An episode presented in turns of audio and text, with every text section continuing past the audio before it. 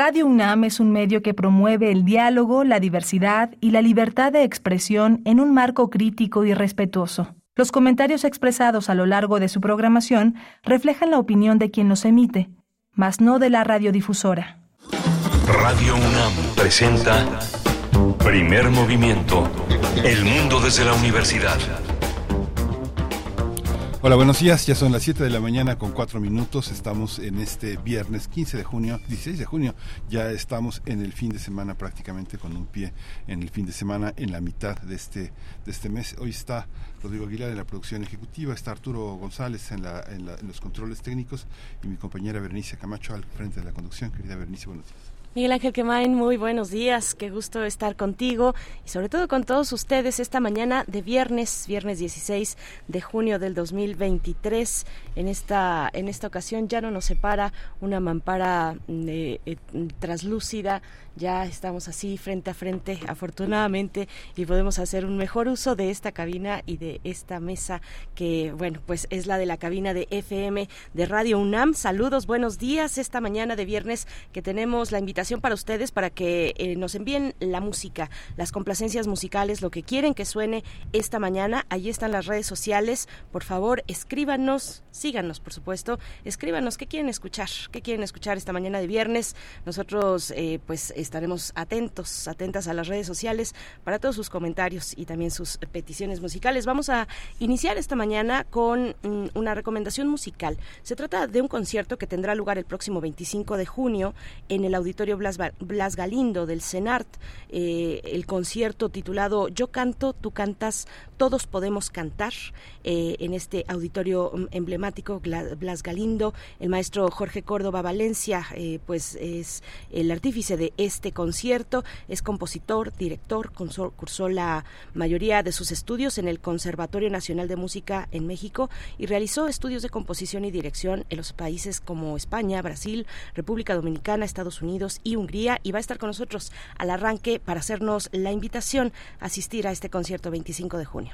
Sí, vamos a tener como todos los viernes nuestro radioteatro.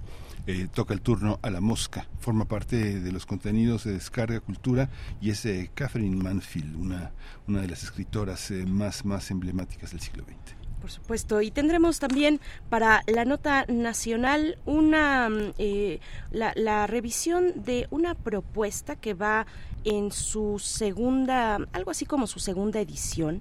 Se trata de una encuesta, la encuesta nacional de culturas políticas y democracia 2023, hubo una encuesta similar en el 2021 y es una encuesta, un ejercicio que realiza el Programa Universitario de Estudios sobre la Democracia, Justicia y Sociedad de la UNAM. Fue recientemente presentada en, esta, en estos días, en esta semana, y vamos a conversar al respecto con eh, la doctora Ivona Acuña Murillo, académica de la Universidad Iberoamericana. Ella ella es experta en sistema político y género. Vamos a tener también el tratamiento de las horas de calor en México. Vamos a tratar el tema con Marjorie González eh, Vivanco. Ella es divulgadora, científica, bióloga por la Facultad de Ciencias de la UNAM y actualmente responsable del área de comunicación de la ciencia de la Universidad Autónoma de la Ciudad de México por supuesto, y sus comentarios bienvenidos al respecto, cómo les está yendo eh, en sus estados, en sus ciudades, con esta ola de calor tremenda que todavía le quedan varios días por delante. Tendremos también la poesía necesaria en otros temas para refrescarnos un poco con las letras este viernes. La poesía necesaria que les voy a compartir tiene que ver con la comunidad LGBT durante todo el mes de junio, que es el llamado mes del orgullo, pues les he compartido eh, poesía en ese, en ese contexto, en ese rango literario y bueno, no es la excepción porque además el día de mañana se convoca a la marcha lencha. Ustedes conocen la marcha lencha, es una marcha que congrega a mujeres diversas, lesbianas, una marcha trans incluyente y bueno, pues por ahí va, por ahí va un poco la poesía de esta mañana y vamos a tener vamos a tener eh, disfruta la fruta un, espectáculo de cabaret con Montserrat Ángeles ella es actriz directora bailarina cantante cabaretera por supuesto Bien, pues ahí el menú para esta mañana, los contenidos que les proponemos para hacer este diálogo. Cuéntenos, arroba P Movimiento en Twitter, Primer Movimiento UNAM en Facebook. Ahí recibimos sus comentarios. Mientras vamos con una primera propuesta musical a cargo de Ana Tijoux, esta canción que se titula Niñe.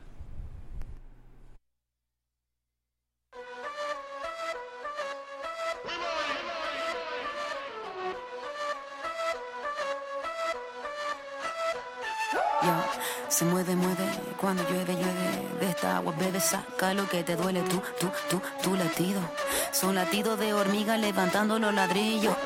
Tu tambor retumba con platillo. Canta por los bosques, salpica con los grillos. La pluma y el puma, la bruma, la rumba. Zumba con la cumbia, en la ultratumba. El sol te acompaña con el dulce de la caña. Subirá tú la montaña entre maleza y maraña. Sube la cima, súbete a la tarima. Toma la pala, sube escala hasta la colina. ¿Qué? El viento cala, respira, exhala. Si algo ataca tú, tú mantén la calma en mí. Míralo, siéntelo por el suelo. Transpira, respira el cielo. ¡Vámonos! fuego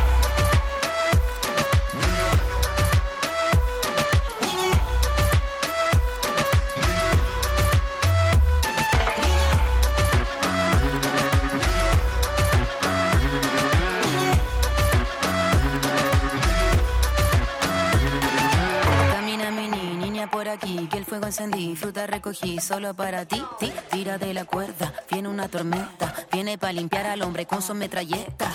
Tú lleva el polen de flores de primavera, que nutre la tierra, alimenta la sierra, habla con el viento. Cuando pierda fuerza, sube a paso firme hacia la cordillera. Tanta gente escapando en patera porque algunos se enamoraron de guerra, disparando muerte, pero las ideas se plantan, se alzan, levantan, se cantan y bailan, por eso las matan. La vida les da miedo y tú llevas fuego que late con tus dedos. Tienes los ojos de tu abuela que tú portas poderoso. Somos roca que alborota, brota.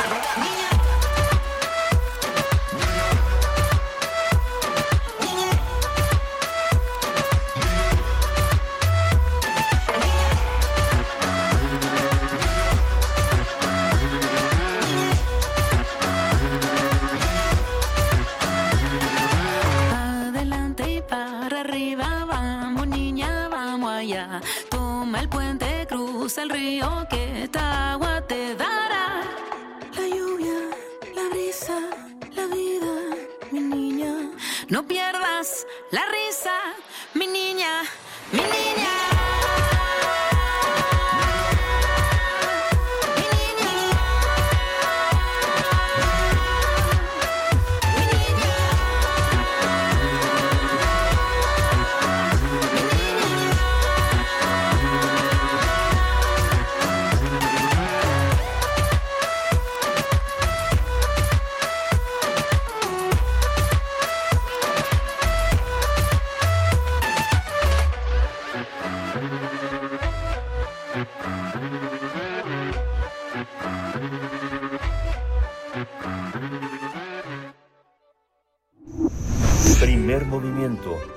Hacemos comunidad en la sana distancia.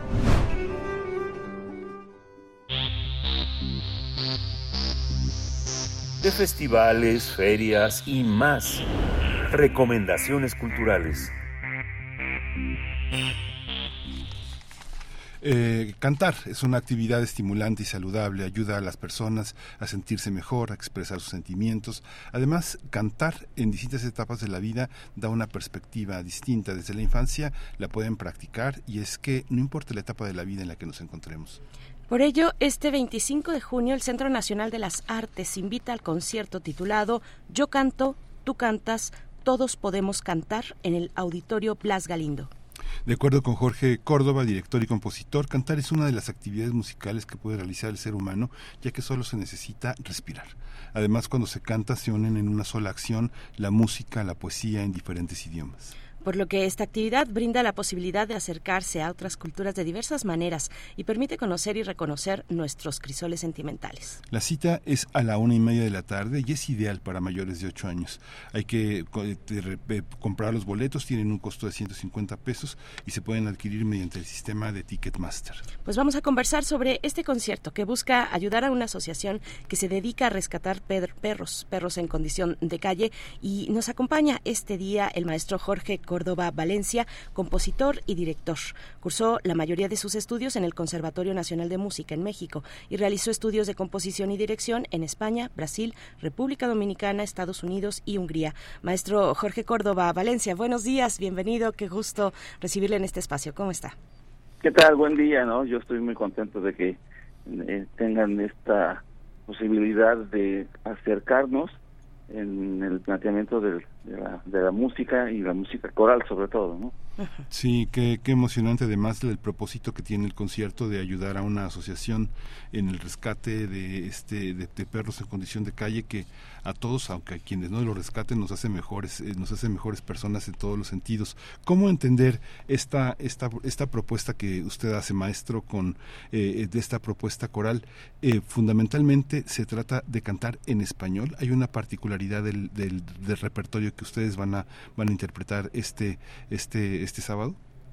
Bueno, además de lo del planteamiento de los de los perritos, eh, logramos conseguir a través de Conafor el donativo de arbolitos. Vamos a, obsequiarle al público que, desee hacerlo. Se pueden llevar de tres a cinco arbolitos, eh, pues para que colaboremos en el planteamiento de ayudar un poco a la naturaleza, ¿no? estas cuestiones de contaminación que hemos tenido y eh, en este planteamiento del calor que se está eh, percibiendo es simplemente por eh, las manifestaciones de la naturaleza de no tener árboles que son los que traen la lluvia que son los que nos ayudan a, respirar mejor no entonces el, además de que lo que vamos a presentar es música que, he compuesto para coros porque el trabajar en coros para mí es un planteamiento muy sano, porque al estar trabajando en voces, eh, trabajando solo, vamos, en voz, podemos cantar con cierto volumen, pero cuando se reúnen más voces, el volumen se incrementa y el aspecto psicológico, el aspecto social, también forma parte de una de las actividades, de uno de los beneficios que se obtienen al trabajar en coro. Sí, maestro Jorge Córdoba, ¿cuál es, cuál es el poder del canto? ¿Qué, qué poder tiene eh, para unir, unir a la colectividad? Pues hay muchas, hay muchos puntos. El, primero que les comento es que les, digo a algunas personas que la diferencia entre cantar uno solo y cantar en coro es que cuando canta uno solo canta la canción completa y cuando está en coro aprende a que una parte de la canción la cantan las sopranos, otra la canta las sopranos, otra la canta el bajo, otro el tenor y a veces todos juntos están cantando parte de la canción. Entonces, de los estudios que se han hecho alrededor de las actividades corales, eh, muchos han sido realizados por los beneficios que se obtienen a través de las de las neurociencias, los neurotransmisores, ¿no? Entonces es muy muy interesante el estar dándose cuenta que eh, al cantar hay dos posibilidades que se están presentando, que es la poesía y la música en sí, ¿no? Claro. Entonces, la, poesía es una parte vital del ser humano, que a veces uno duda que fue primero la música o la poesía, pero son elementos que forman parte del canto coral y que a través de este tipo de experiencias uno llega a conocer poesía en español, en inglés, latín, italiano, otros idiomas, y abre el espectro del crecimiento del ser humano en apreciar a otras culturas. Sí, es muy interesante también que nos diga que ha compuesto especialmente para los coros. Eh, significa un, un, enorme trabajo de compenetración y pienso que al contacto con sus propios eh, elementos también se va se van modificando muchas muchas de las eh, mucha de la escritura musical para que las voces que en ese momento tiene usted a su alcance alcancen las características más potentes que tienen. Cuéntenos cómo ha sido este proceso con la con la gente que lo ha seguido y con la gente que usted ha logrado que perdure en el grupo. Pues eh, la verdad es que ha sido una hermosa suerte porque eh, yo he trabajado mucho tiempo música para coros y todo tiene una causa. Yo terminé la carrera de cantante, pero no para dedicarme al canto, sino para escribir de manera idiomática a cada voz. Y que además me di cuenta que, como mencioné hace rato, estás trabajando en coro, estamos trabajando la música y la poesía. Entonces, este acercamiento eh, me, permitió darme cuenta de que al trabajar en coros, desarrollo, desarrolla uno otra percepción de la vida. Entonces, eh, la idea de este concierto, estoy presentando obras que he compuesto para distintas dotaciones.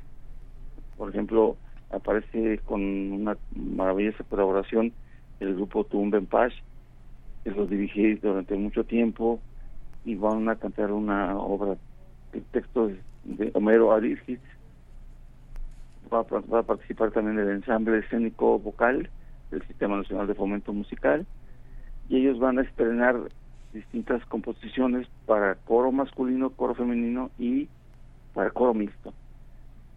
Va a participar también el, ensamble Memorias del Viento, que es un, grupo muy, muy compacto, muy eh, realmente con una eh, claridad de concepto que grabaron, por ejemplo, hace poco la obra de un compositor, Guillermo Álvarez Navarro, que lamentablemente ya se nos adelantó, pero que hicieron este trabajo de rescate maravilloso.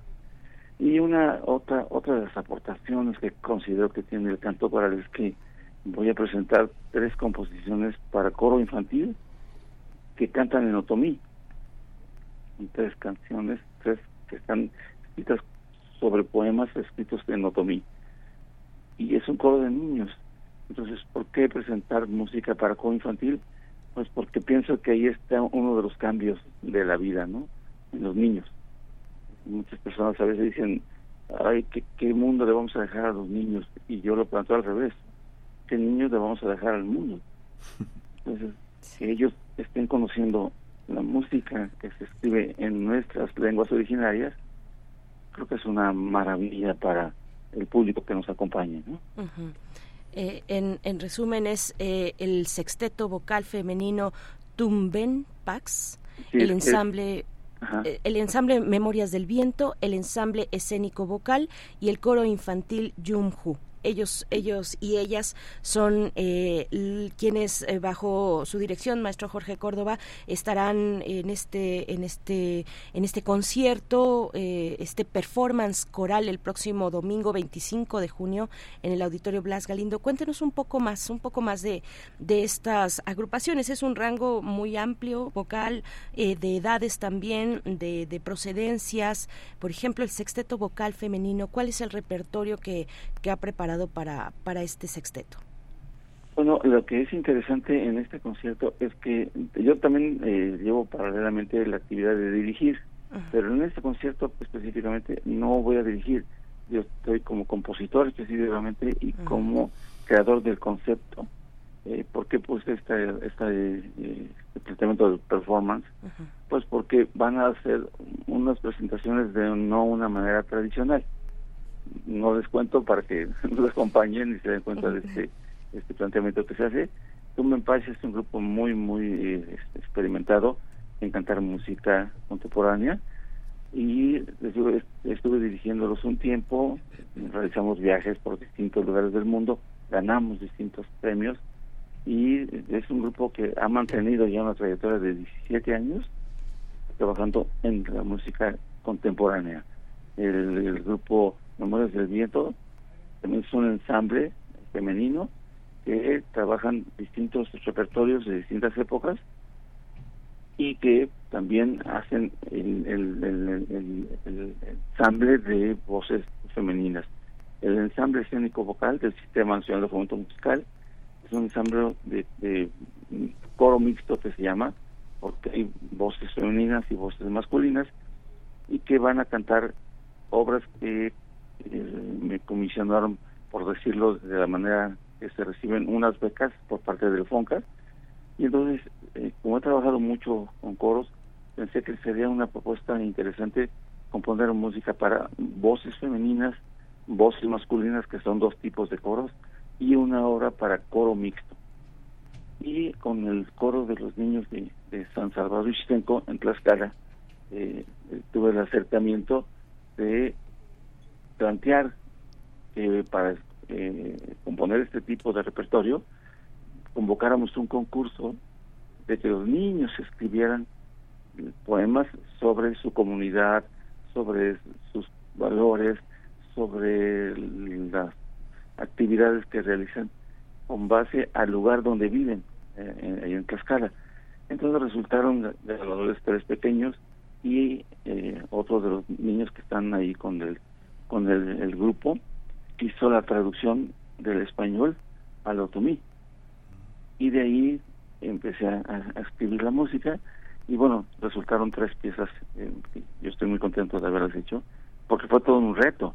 No es lo mismo escribir en español que en inglés, que en otro idioma, que en una de las lenguas originarias. Es muy complejo y, y me encanta hacerlo porque precisamente si uno revisa la historia, cuando vino la conquista, la conquista no solamente fue la evangelización, sino todos los tratamientos de los valores culturales, el, el, que el náhuatl, por ejemplo, quien estudia náhuatl de manera directa, otomí, totonaco, de las 69 lenguas originarias que tenemos, entonces me puse a pensar que sería muy bueno iniciar esta, esta recuperación de nuestras lenguas eh, a través de la música coral y empezando con los niños, ¿no?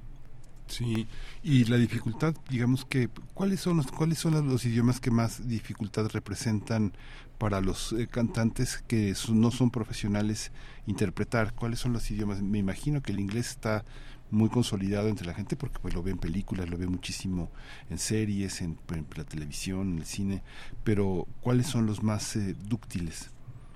Pues la verdad voy, he, tenido la suerte de, viajar en distintas, partes del mundo. El alemán es uno de los mm. muy, muy difíciles para lograr la sonoridad. Pero, por ejemplo, en Suecia hay nueve vocales en el, en el idioma, ¿no? El sueco. Mm. Hay nueve vocales y entonces eh, lograr esa eh, pronunciación eh, implica muchísimo esfuerzo. En, húngaro, por ejemplo, también mm. es todo dificilísimo eh, y lo interesante de esto es que se acerca uno a, la poesía, estos eh, idiomas, y adquiere otra serie de emisiones vocales. Eso es lo que es muy interesante. Pongámoslo al, revés. Eh, es muy curioso que en una colonia de nuestra ciudad, todos los, ah, nombres de las calles son de, filósofos, escritores extranjeros, ¿no? y, y todo el mundo pues trata de decir correctamente entre comillas cómo se dice alguna calle. Un día tomé un taxi y me dijo que, que me llevara a la calle de Newton. Y pues, se está llevando mucho tiempo pues no era tan lejos y de repente pasó por un lugar que me recordó la calle y dije mire ahí es esto dice muy, eso fue cierto y muy curioso Dice, ay joven, me hubiera dicho que era Newton y llegamos rapidísimo. Porque claro. casi se escribe, así se escribe, ¿no? Ajá. Y yo les digo, y todo el mundo se ríe porque nos cuesta trabajo decir correctamente los nombres que nos escriben. Pero digo, imagínense que en Francia hubiera la calle de Pangaricutirimícoro. sí. Ah, ¿Qué, qué problemática tendrían los franceses? Pues con tanta R, imagínense, ¿no? Sí, no, bueno, qué, barbaridad, eso sería muy interesante. Eh, vaya, menudo problema meteríamos a, a los franceses. Eh, maestro, bueno, otra cosa. Bueno, me quedé pensando en la historia, eh, en esta anécdota del taxista, que pues él no estaba eh, incorrecto, ¿no? O sea, lo estaba leyendo como, en su idioma, en el español, y ¿no? como algunos eh, insisten, por ejemplo, en decir Shakespeare, tampoco es incorrecto. Bueno, es toda una cuestión muy interesante que se filtra además a través de la música, del canto, del canto y del, y del coro. Hace un momento, maestro Jorge, mm, mencionaba sobre el performance coral, sobre este formato experimental sin adelantarnos eh, ninguna sorpresa, porque nos comentaba eso, le pido que, que sí nos, nos cuente un poco de los, de los desafíos de mover a los cantantes, a los intérpretes, a las y los intérpretes de un estilo eh, pues más tradicional hacia otro experimental. No sé si en los coros, pero sí al menos tal vez con los solistas, con solistas eh, en ópera, por ejemplo, puede haber mayor reticencia, más, más resistencia a, moverse eh, porque bueno la voz se privilegia por supuesto y a veces el movimiento pues impide que eh, entiendo yo pero usted cuéntenos impide pues que, que la que la voz sea el centro y bueno hay ciertas resistencias en ese sentido. Cómo cómo lo ve usted maestro pues la verdad es que siempre ha sido parte de la naturaleza del ser humano. Eh, hay una historia de un solo de, de fagot aunque no, tenga que ver mucho con la voz, sí lo tiene que ver, eh, eh, que escribió Stravinsky para la consagración de la primavera.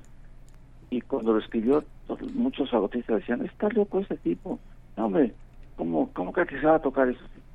y no terminó ahí la inquietud de Stravinsky, sino que encontró a un fagotista que quiso hacerlo y a un laudero, un constructor de instrumentos que le puso otra llave al fagot para que pudiera tocarse eso.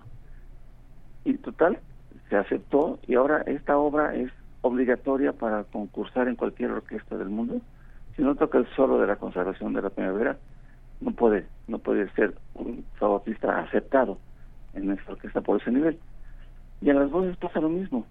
Eh, cuando eh, uno se pone a pensar que la voz ha tenido un uso generalmente eh, aceptado y se presentan ahora otras otras llamadas técnicas extendidas, que es hacer que la voz cante de una manera distinta a como se hace tradicionalmente. Y sin embargo, nos podemos analizar en algún momento que escuchamos música, cuántos tipos de música oral o vocal conocemos, y uno dice, pues sí, realmente cuando uno escucha cantar a los coros de Uganda, en África, cantan con un tipo de emisión muy distinta a como cantamos en México. Por ejemplo, el canto Yoldi. Este, eh, seguramente lo han escuchado ustedes en películas, hasta en series animadas, que están cantando con este tipo de falsete, que están cantando unas, un sonido y sale otra voz más aguda. Y eso es otro tipo de emisión. Pero y, se sorprenden que, que haya ese tipo de canto, pero en música comercial, en rock, hay varias voces que cantan ese canto Yoldi y en el planteamiento de la presión de la voz, muchas personas dicen, es que le salió un gallo, dicen, ¿no? Y no, es un otro tipo de emisión que se eh, plantea. Y cuando uno escucha ese canto Yoldi, los que hacen este falsete, ¿dónde lo escuchamos en México? Pues en los guapangos. Y todo el dice, ah, oye, pues sí es cierto. Pues sí, imagínense de Suiza a Aguascalientes, hay unos cuantos kilómetros, ¿no?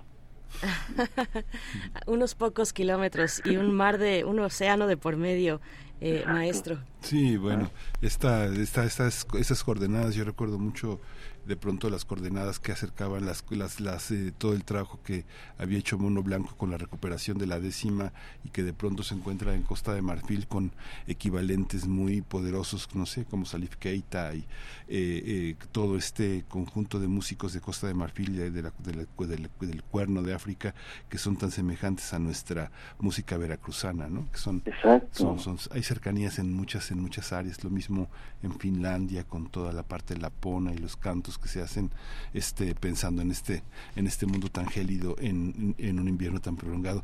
Pues qué felicidad qué felicidad poder estar este domingo 25 de junio a la una y media de la tarde en el Centro Nacional de las Artes con ustedes compartiendo todo este universo ahora sí que polifónico en todos los sentidos éticos y estéticos.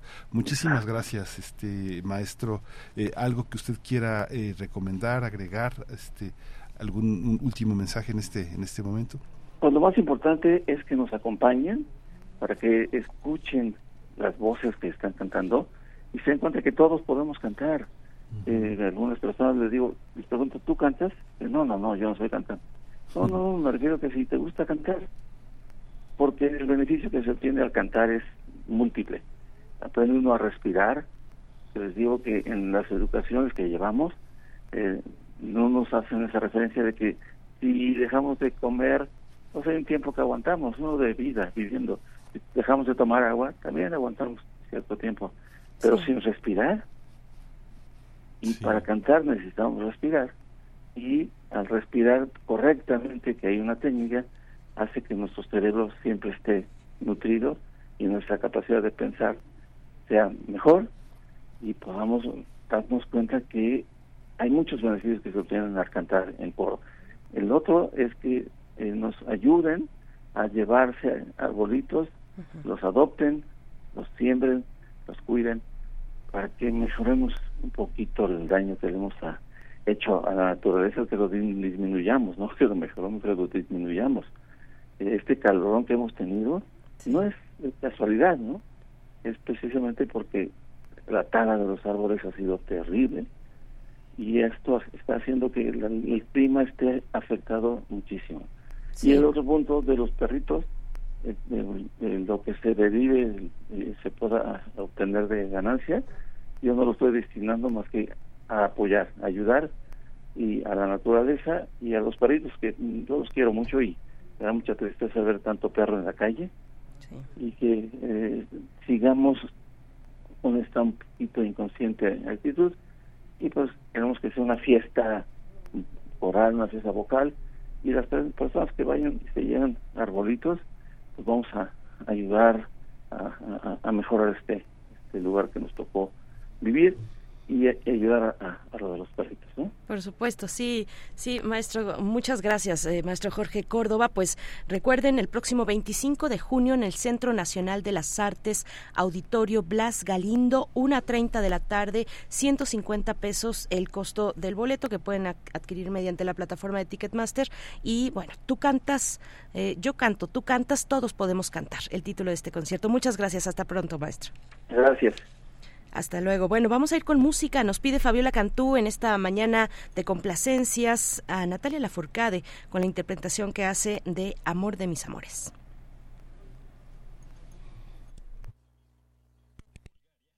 Poniendo la mano en el corazón, quisiera decirte al compás son que tú eres mi vida y no quiero a nadie más que a ti, poniendo la mano en el corazón. Quisiera decirte al compás de un son que tú eres mi cielo.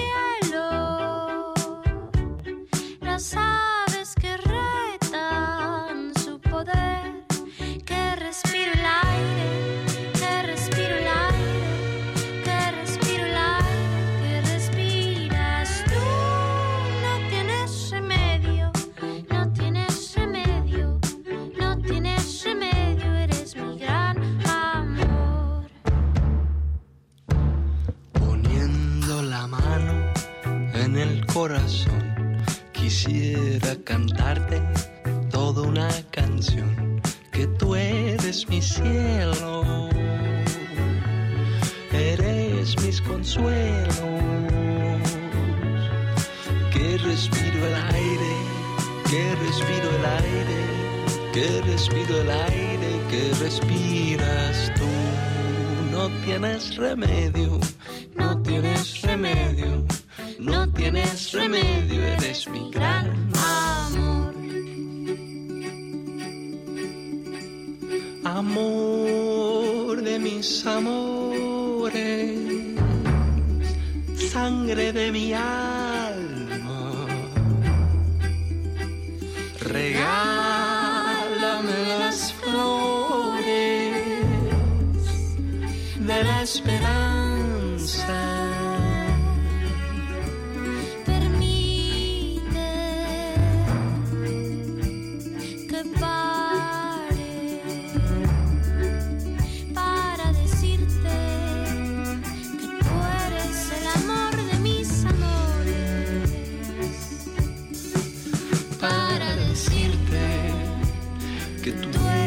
el amor de mis amores.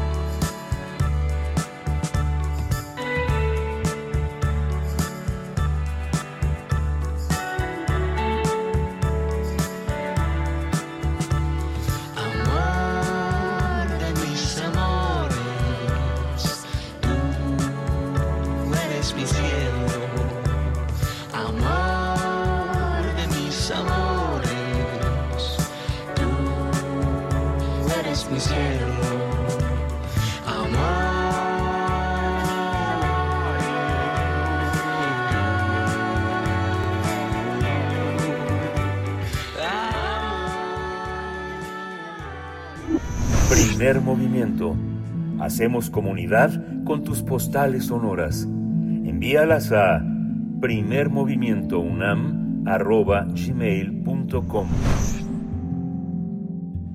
7 con 39 minutos en este viernes, viernes de radio teatro. Vamos a ir a, pues, a escuchar, les invitamos a escuchar La Mosca de eh, Catherine Mansfield. Vamos eh, con esta propuesta que es de Descarga Cultura UNAM. Ustedes la pueden encontrar también ahí junto con, un, eh, pues, con una selección muy interesante de, de cuentos, de poesía, poesía en la voz de sus autores y autoras. Así es que vamos con ello. La, la mosca. Volvemos en un momento. Cuando cuentes cuentos, recuerda los de primer movimiento.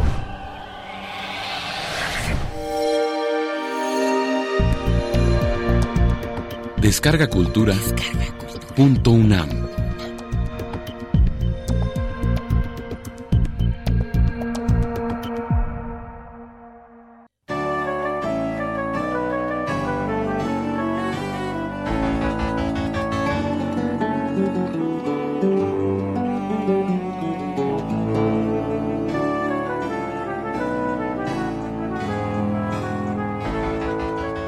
Mosca y otros cuentos de Catherine Mansfield.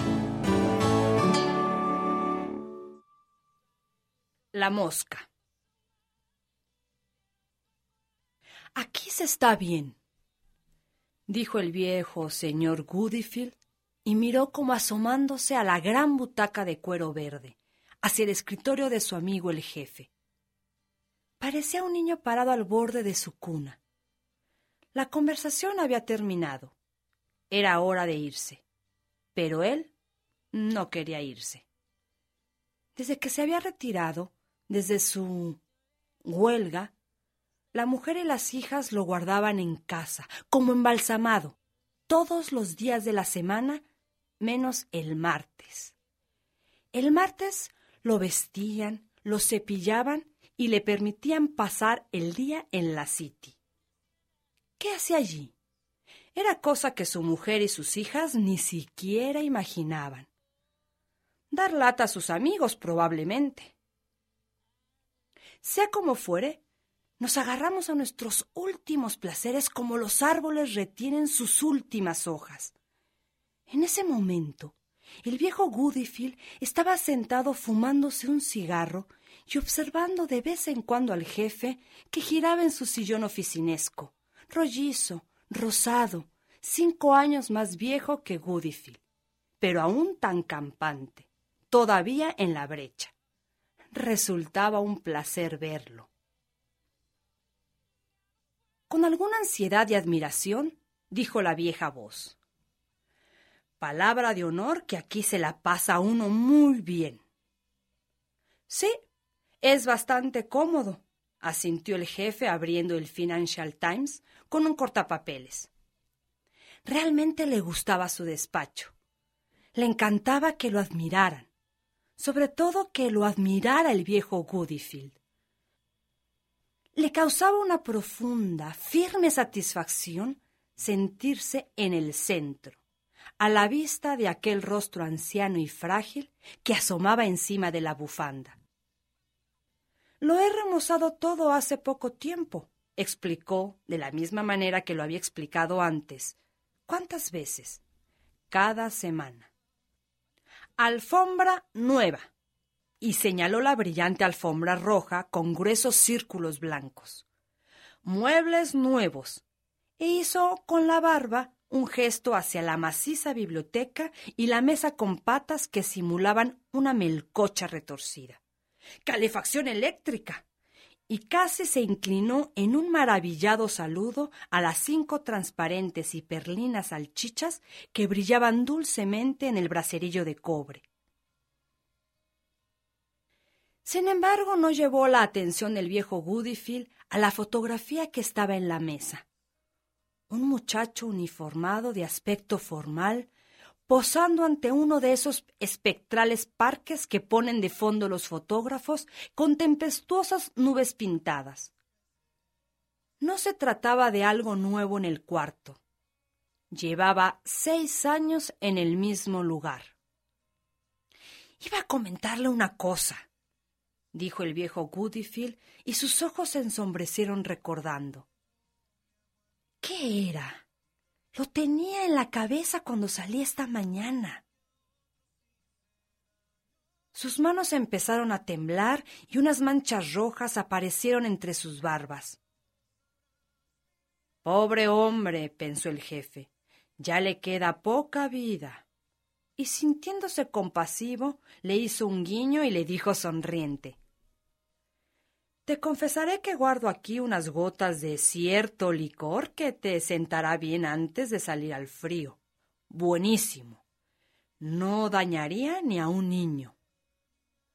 Tomó una llave de su leontina, abrió una gaveta junto a su escritorio y sacó una oscura, panzona botella. Es medicina, dijo, y quien me la consiguió asegura, en estricto secreto, que procede de las bodegas del castillo de Windsor. La boca del viejo Goodyfield se abrió asombrada. No se hubiera sorprendido más si el jefe sacara un conejo. Es whisky, ¿verdad? musitó con timbre aflautado. El jefe dio vuelta la botella y le mostró la etiqueta. Era whisky. ¿Sabes? En casa no me deja ni olerlo, comentó el viejo mirando fijamente al jefe. Y cualquiera hubiera creído que se pondría a llorar. Va, de esto entendemos nosotros más que las señoras, dijo el jefe. Cogió dos vasos que estaban cerca junto a una jarra de agua y sirvió el licor generosamente. Bebe. Y no le añadas agua. Es un sacrilegio aguar esta delicia. Se bebió su whisky, sacó un pañuelo para limpiarse los bigotes rápidamente y miró de reojo al viejo Goodyfield que se deleitaba al tomarse el suyo, manteniéndolo en la boca. Pasó el trago. Estuvo silencioso un instante y declaró fascinado. Esto es una gloria. La gloria le dio calor a su helado cerebro de viejo y le hizo recordar. Ya sé lo que era, dijo levantándose. Creí que te gustaría saberlo. Las niñas viajaron a Bélgica la semana pasada. Fueron a visitar la tumba del pobre Reggie y pasaron por la de tu hijo. Al parecer sus tumbas están bastante cerca. El viejo Goodyfield se calló un momento, pero el jefe no repuso nada. Solo un temblor en sus párpados insinuó que había oído.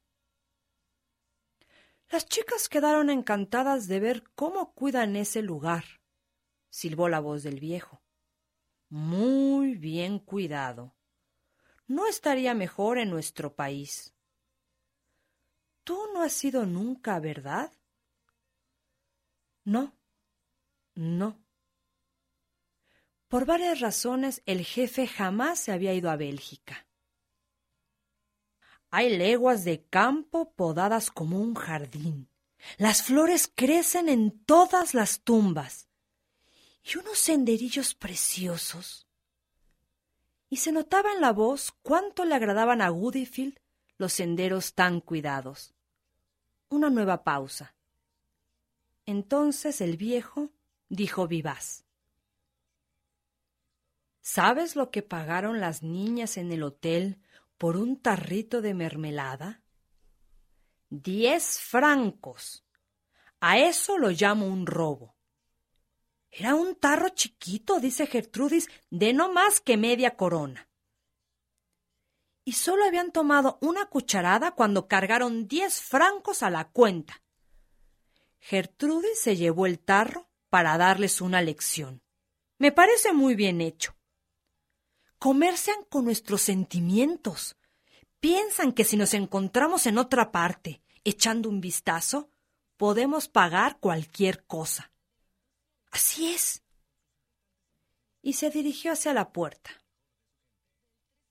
Muy bien, muy bien, exclamó el jefe, aun cuando no tenía idea de qué era lo que estaba muy bien. Se retiró de su asiento, siguió los vacilantes pasos hasta la puerta y se despidió del viejo. Goodefield había partido. Por un largo rato el jefe permaneció sin mirar nada, quieto, de pie, mientras el recadero de la oficina, un hombre de pelo gris, lo miraba y se movía de un lado a otro como un perro que esperara un paseo.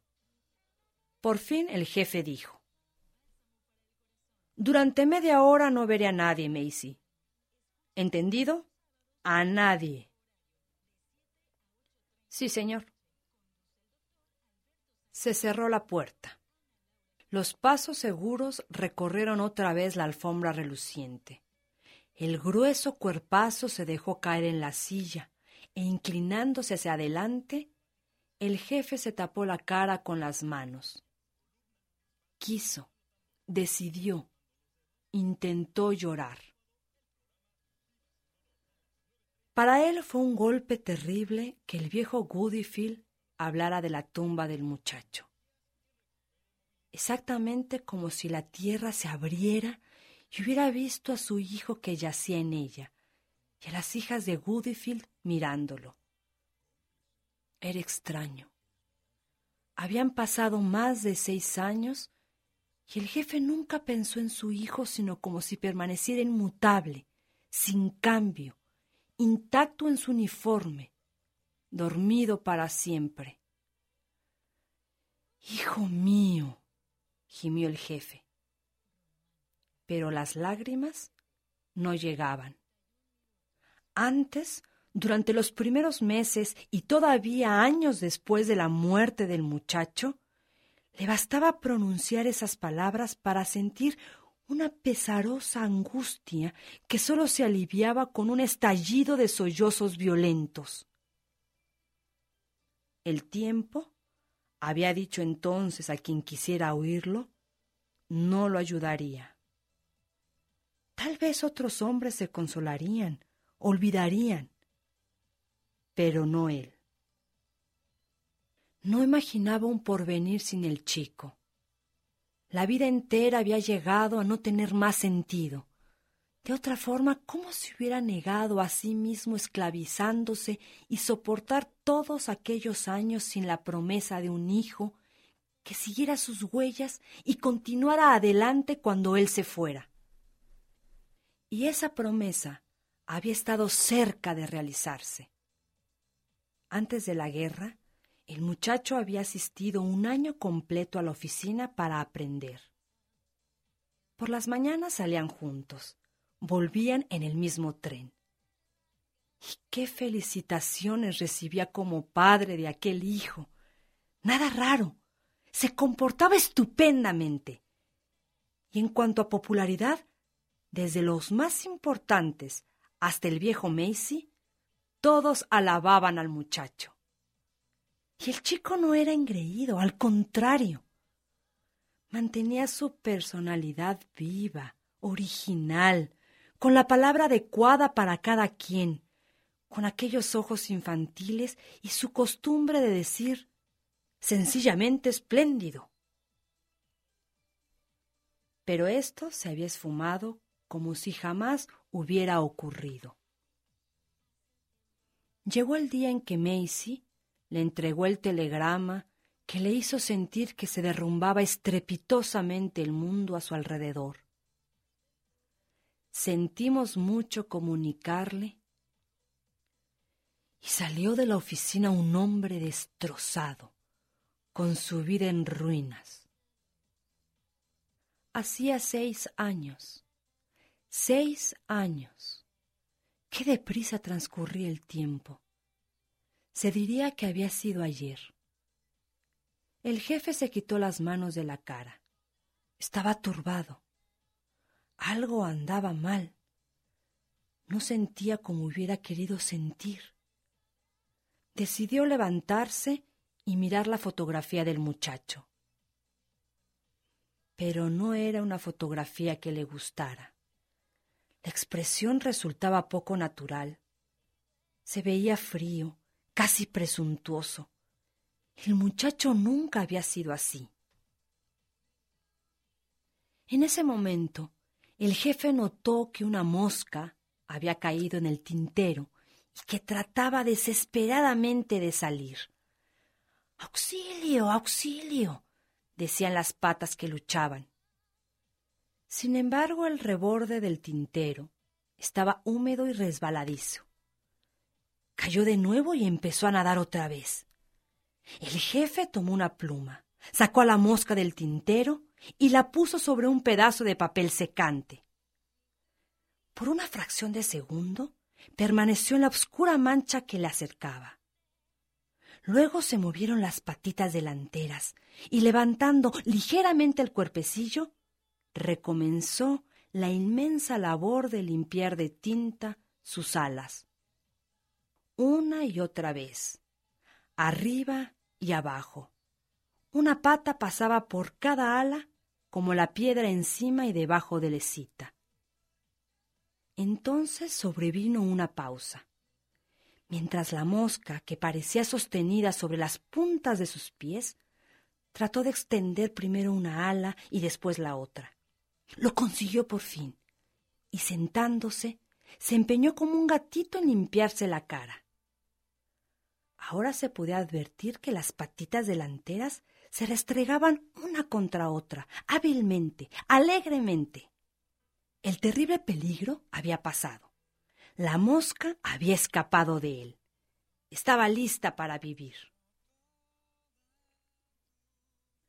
Pero justamente entonces el jefe tuvo una idea. Hundió el mango de su pluma en el tintero, lo colocó sobre el papel secante y cuando la mosca bajaba sus alas contra su cuerpecillo, cayó sobre ella una pesada gota de tinta. ¿Qué pasaría ahora?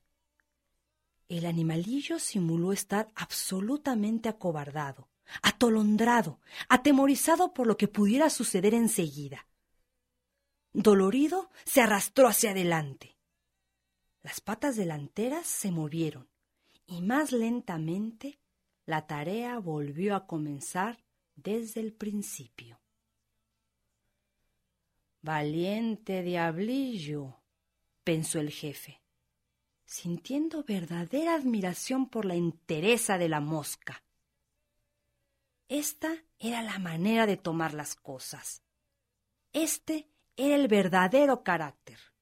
Nada de morir. Era cuestión de...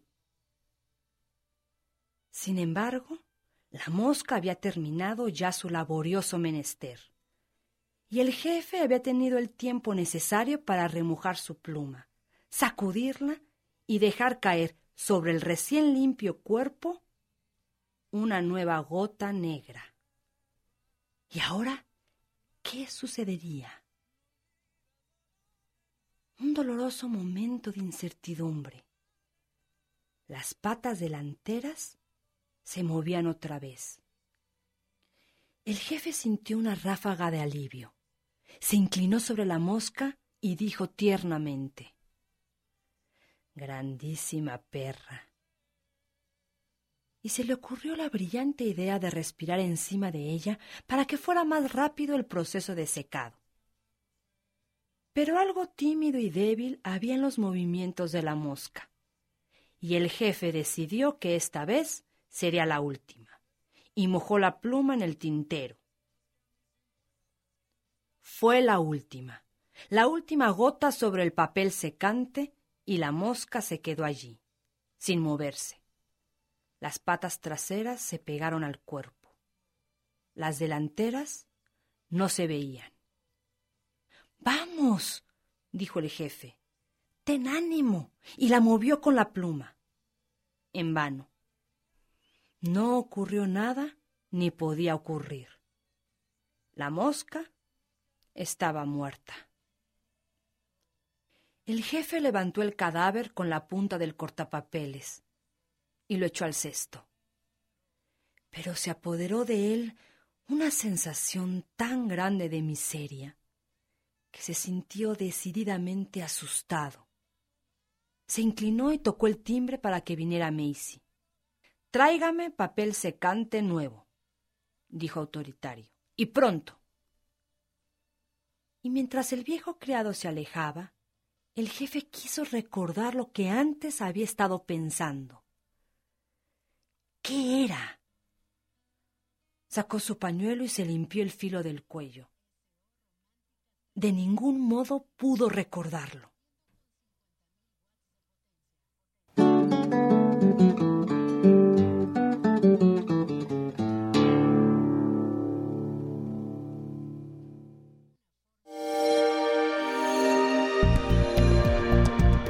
Descarga Cultura. Punto UNAM.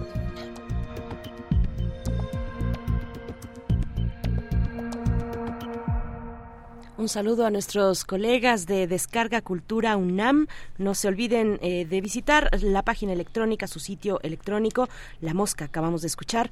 Son las 8 de la mañana, vamos directamente al corte y volvemos a primer movimiento.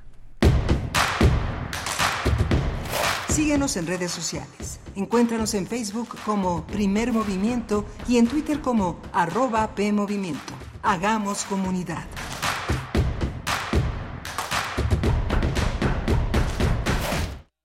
Maragracia es una madre reducida a la mendicidad que se lamenta constantemente de que no recibe noticias de sus dos hijos que emigraron a América. Tiene otro hijo que insiste en cuidarla, pero ella lo repudia con obstinación. Nadie en el pueblo comprende la razón de este rechazo. Quisiera saber qué le he hecho a mi madre para que tenga que avergonzarme así delante de todo el pueblo.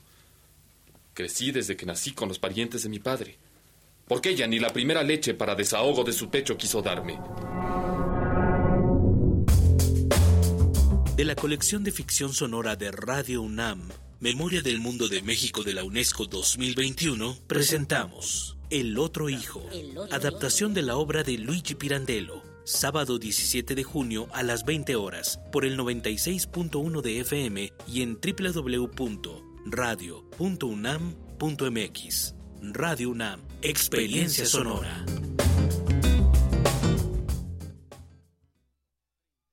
Si vas a realizar algún trámite en tu módulo de atención ciudadana, como inscribirte al padrón electoral, actualizar tu domicilio o corrección de datos personales, solo necesitas tres documentos. Una identificación con fotografía, un documento que acredite tu nacionalidad mexicana y un comprobante de domicilio reciente. Conoce más detalles de lo que necesitas para cada tipo de trámite en INE.mx o INETEL 804-33-2000. Mi INE es valioso porque mi INE nos une.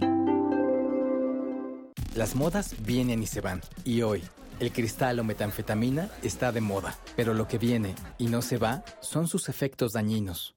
El cristal quita el hambre y el sueño, provocando alucinaciones y psicosis. Es muy agresivo para el cuerpo y la mente. Ahora el narco le añade fentanilo para engancharte desde la primera vez. Y el fentanilo mata. No te arriesgues. Si necesitas ayuda, llama a la línea de la vida 800-911-2000. Secretaría de Gobernación. Gobierno de México. La realidad virtual llegó a Universum. Conoce Inmersión Salvaje, una experiencia que te transporta a nuevos ecosistemas con una tecnología única. Te esperamos en Imaginare, el nuevo espacio en la explanada del Museo Universum. Visita boletos.universum.unam.mx boletos.universum.unam.mx y explora el mundo salvaje en realidad virtual.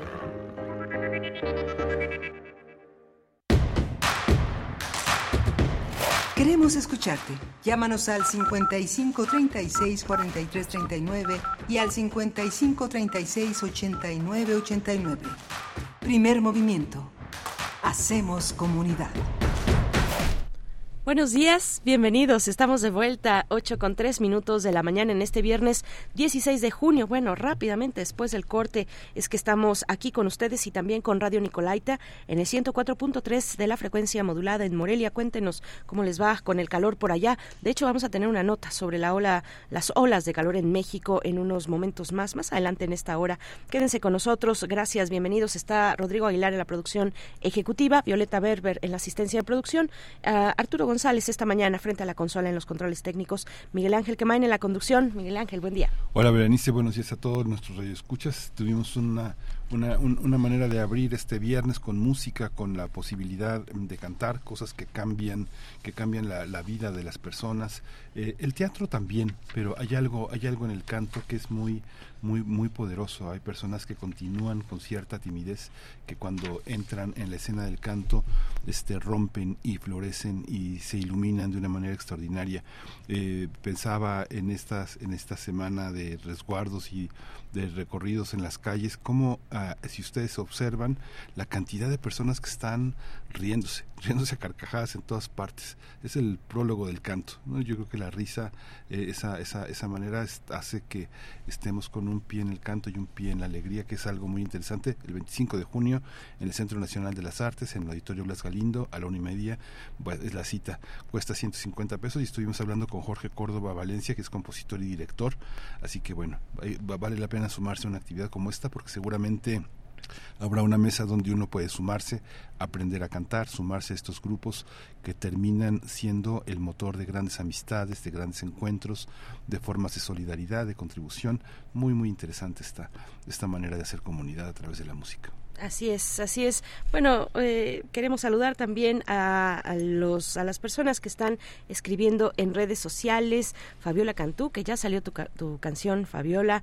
Eh, buenos días para ti. Mm, la profesora Mayra Elizondo, que dice buenos días a la banda Radio Escucha. Besos muchos para Berenice Camacho.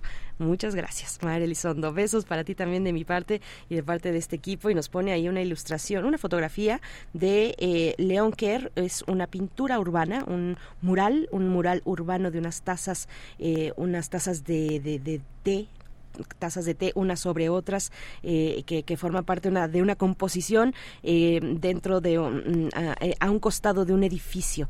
Bueno pues, y, me puse a pensar me hiciste pensar María Elizondo en Clara Brugada y en esta serie de, de pues de, de, arte de arte urbano de grandes murales urbanos dentro de Iztapalapa. Y bueno pues tenemos muy muy presente a Clara Brugada por eh, pues esta presencia que tuvo en el cierre digamos en la despedida de la doctora Claudia Sheinbaum, eh, que ya se va, ya el día de hoy presenta su, eh, pues eh, este, este requisito, este requisito que les han pedido a las y los, la y los aspirantes para ser defensores, coordinadores de defensa de la 4T, ¿no? Es como le ha llamado Morena, y bueno, pues ahí estaba Clara Brugada, y, bueno, se le fueron un poco encima con esto de qué se permite, qué no se permite para mm, autoridades de Morena, ¿no? Autoridades, digamos, públicas que vienen de Morena, se permite o no se permite eh, y la, y la respuesta es no, no hacer, no pronunciarse en esta etapa mm, eh, por alguno de los candidatos o la candidata en este caso. Me hiciste recordar eso, María Elizondo, pero está muy, muy interesante esta composición, esta fotografía que nos envías. Saludos, saludos también a R. Guillermo, eh, bueno, a todos los que están por acá, Carmen Valencia, que ya nos pide también una canción, una propuesta musical para esta mañana. Y vamos con, con cuestiones interesantes, Miguel Ángel. Sí, vamos a tener, vamos a tener inmediatamente el comentario de la encuesta nacional de Culturas Políticas y Democracia 2023, Ideología y Cultura Política, con la doctora Ivona Cuña Muriño, académica de la Universidad Iberoamericana, experta en sistema político y género, que fue una de las lectoras, una de las personas que revisó esta encuesta nacional de Culturas Políticas y Democracia 2023 y vamos a tener el privilegio de que nos comente de, de, viva voz, de primera, de primera intención, qué significa esta, esta manera de acercarse a este conocimiento tan específico a través de la encuesta. Por supuesto. Bueno, pues eh, seguimos recibiendo sus comentarios en redes sociales. Cuéntenos cómo, cómo les va, cómo les sigue yendo con el calor.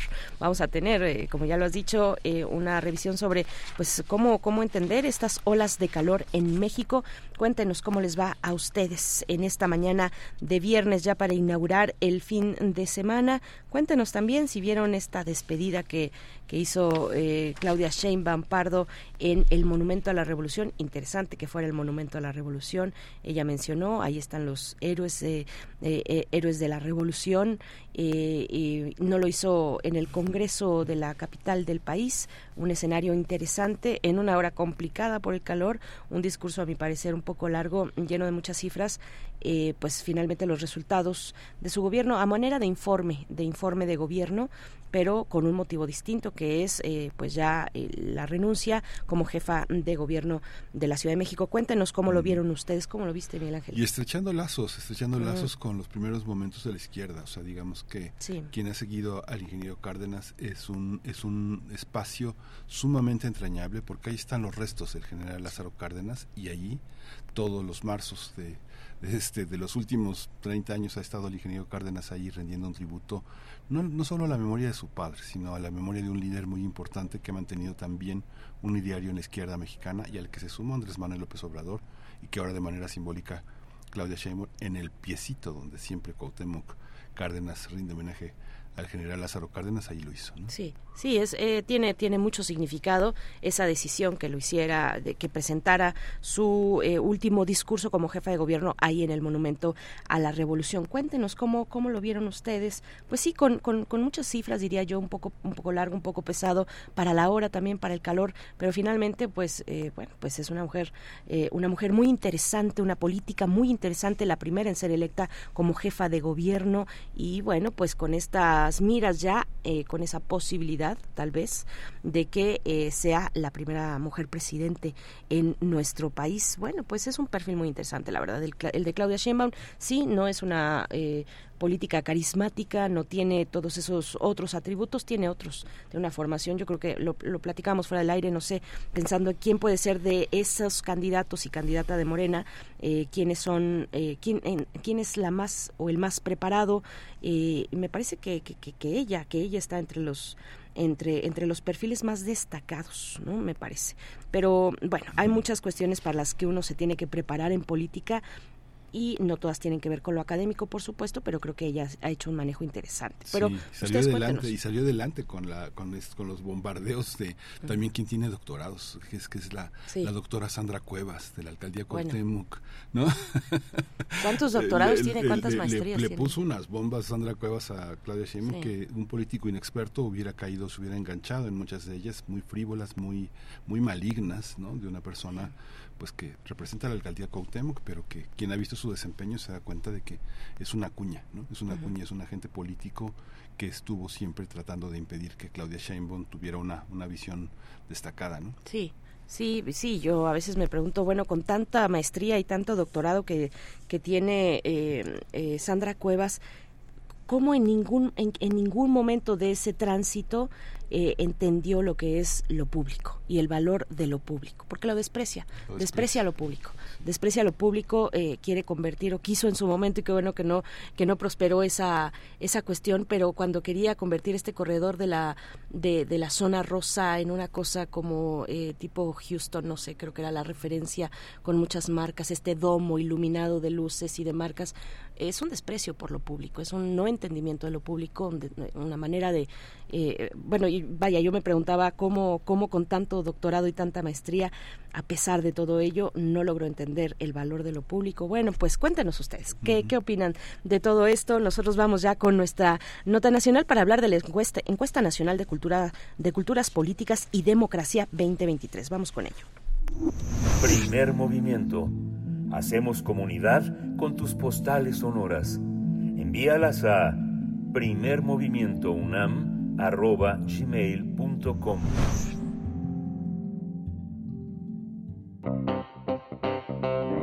Nota Nacional.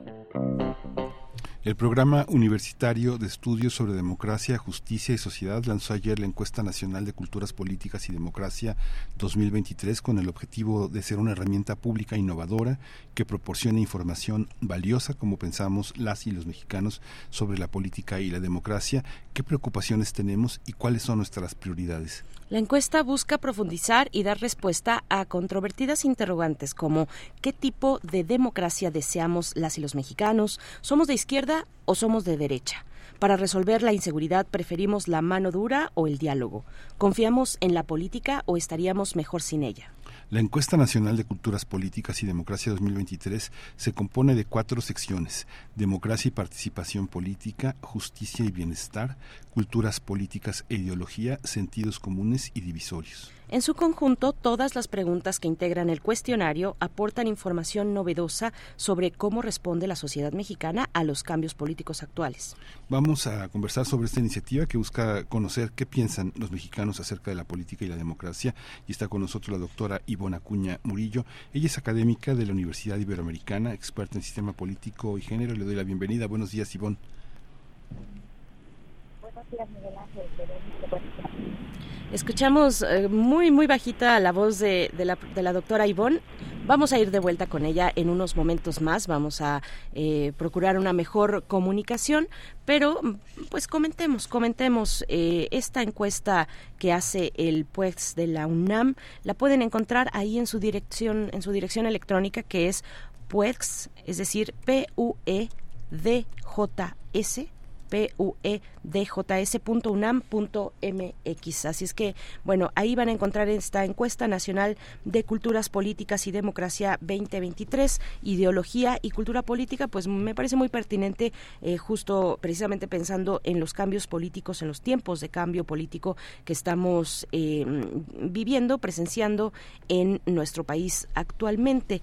Eh, sería interesante hacer el contraste con aquel momento que a los en el que pues muchos apostaron por un eh, cambio, aunque en realidad fue pues prácticamente un relevo en el año 2000, este tiempo de la transición democrática mm, y, hoy es un momento muy distinto, muy distinto a aquel donde se hace pues una revisión de las instituciones, puede gustarnos o no, eh, cuéntanos ustedes también, pero finalmente es interesante mm, revisar a partir de un mecanismo como este, eh, de una de una herramienta como esta, una encuesta cuestionario eh, cómo, mm, qué pensamos las y los mexicanos en temas de democracia, eh, de justicia y bienestar, de cultura política, todo un tema, la cultura política, mm, de participación, en fin, de varios tópicos que son importantes eh, en, en, ese sentido. Ya estamos con la doctora Ivona Cuña. ¿Nos escuchas, doctora? Buenos días. Doctora, ¿nos escuchas? Mm, se me hace que no. ¿Cómo está la bocina? Se me hace que no nos está escuchando. No, no nos está escuchando. Doctora, ¿nos escuchas? No. No, no, no. Pues vamos a darle un momento más, un poquito más. Yo creo que sería bueno eh, irnos, eh, sí, con música o también tenemos recomendaciones literarias desde el Fondo de Cultura Económica. Ustedes nos dicen, eh, producción, si nos vamos por ahí, o si nos vamos, nos vamos con música. Vamos a ir con música, una complacencia musical. Vemos si está por acá también. Eh, bueno, si ya nos están comentando en redes sociales sobre todos estos planteamientos que les hemos hecho, eh, muy distinto al 2000, se ríe el Zarco, el Zarco, pues diferente, ¿no? Sí, diferente, eh, me parece que es diferente Zarco, no digo si mejor o peor, porque esa ya es mi, ya sería mi, mi, mi opinión muy personal, pero, pero bueno, distinto, pues me parece que sí. No lo sé. A ver, cuéntenos, cuéntenos. Gracias, Arco, por, por participar, por, por meter también un poquito de humor a estas cuestiones políticas. Vamos a escuchar de La Bruja de Texcoco, Mujeres Divinas, que nos pide Martelena Valencia. Vamos con esto.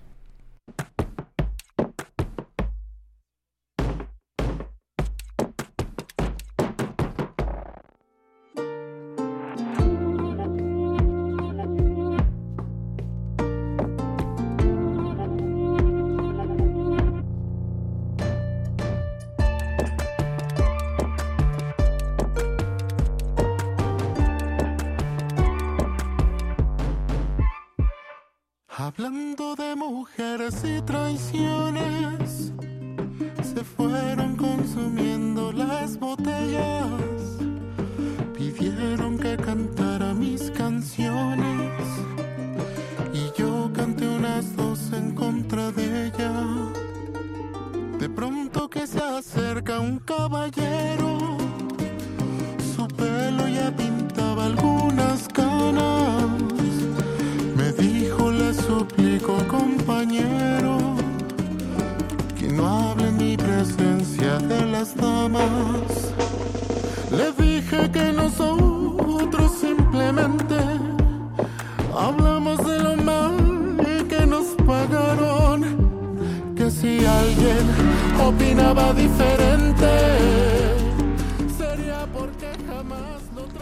pues estamos de vuelta, 8 con 19 minutos, ya tenemos en la línea a la doctora Ivona Acuña Murillo, académica, académica de la Universidad Iberoamericana, experta en sistema político y género. Doctora Ivonne Acuña, gracias por estar esta mañana, espero que nos escuches. Buenos días, ¿cómo te encuentras? Buenos días, Berenice, un gusto, Miguel Ángel. Ahora yo les oigo un poco bajo. Ah, ya hablamos más fuerte para que nos oigas. Gracias, Sí. Ivonne.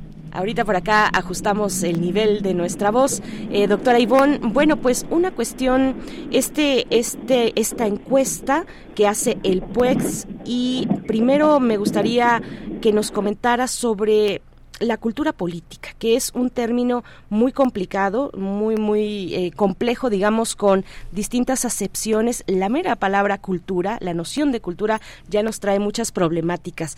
Y si lo traemos al presente, a la actualidad, a la revisión de qué, eh, qué entender hoy por cultura política, pues le agregamos todavía un desafío mayor. ¿Cómo, qué, qué, qué decir al respecto? ¿Qué entender hoy por cultura política, doctora Ivona Acuña? Claro, una definición que inclusive es en la que se basa esta encuesta y encuestas previas como la ENCUP o la ENCUPI, es que es un conjunto de creencias, de actitudes, de valores, de prácticas que guían el comportamiento político de las personas.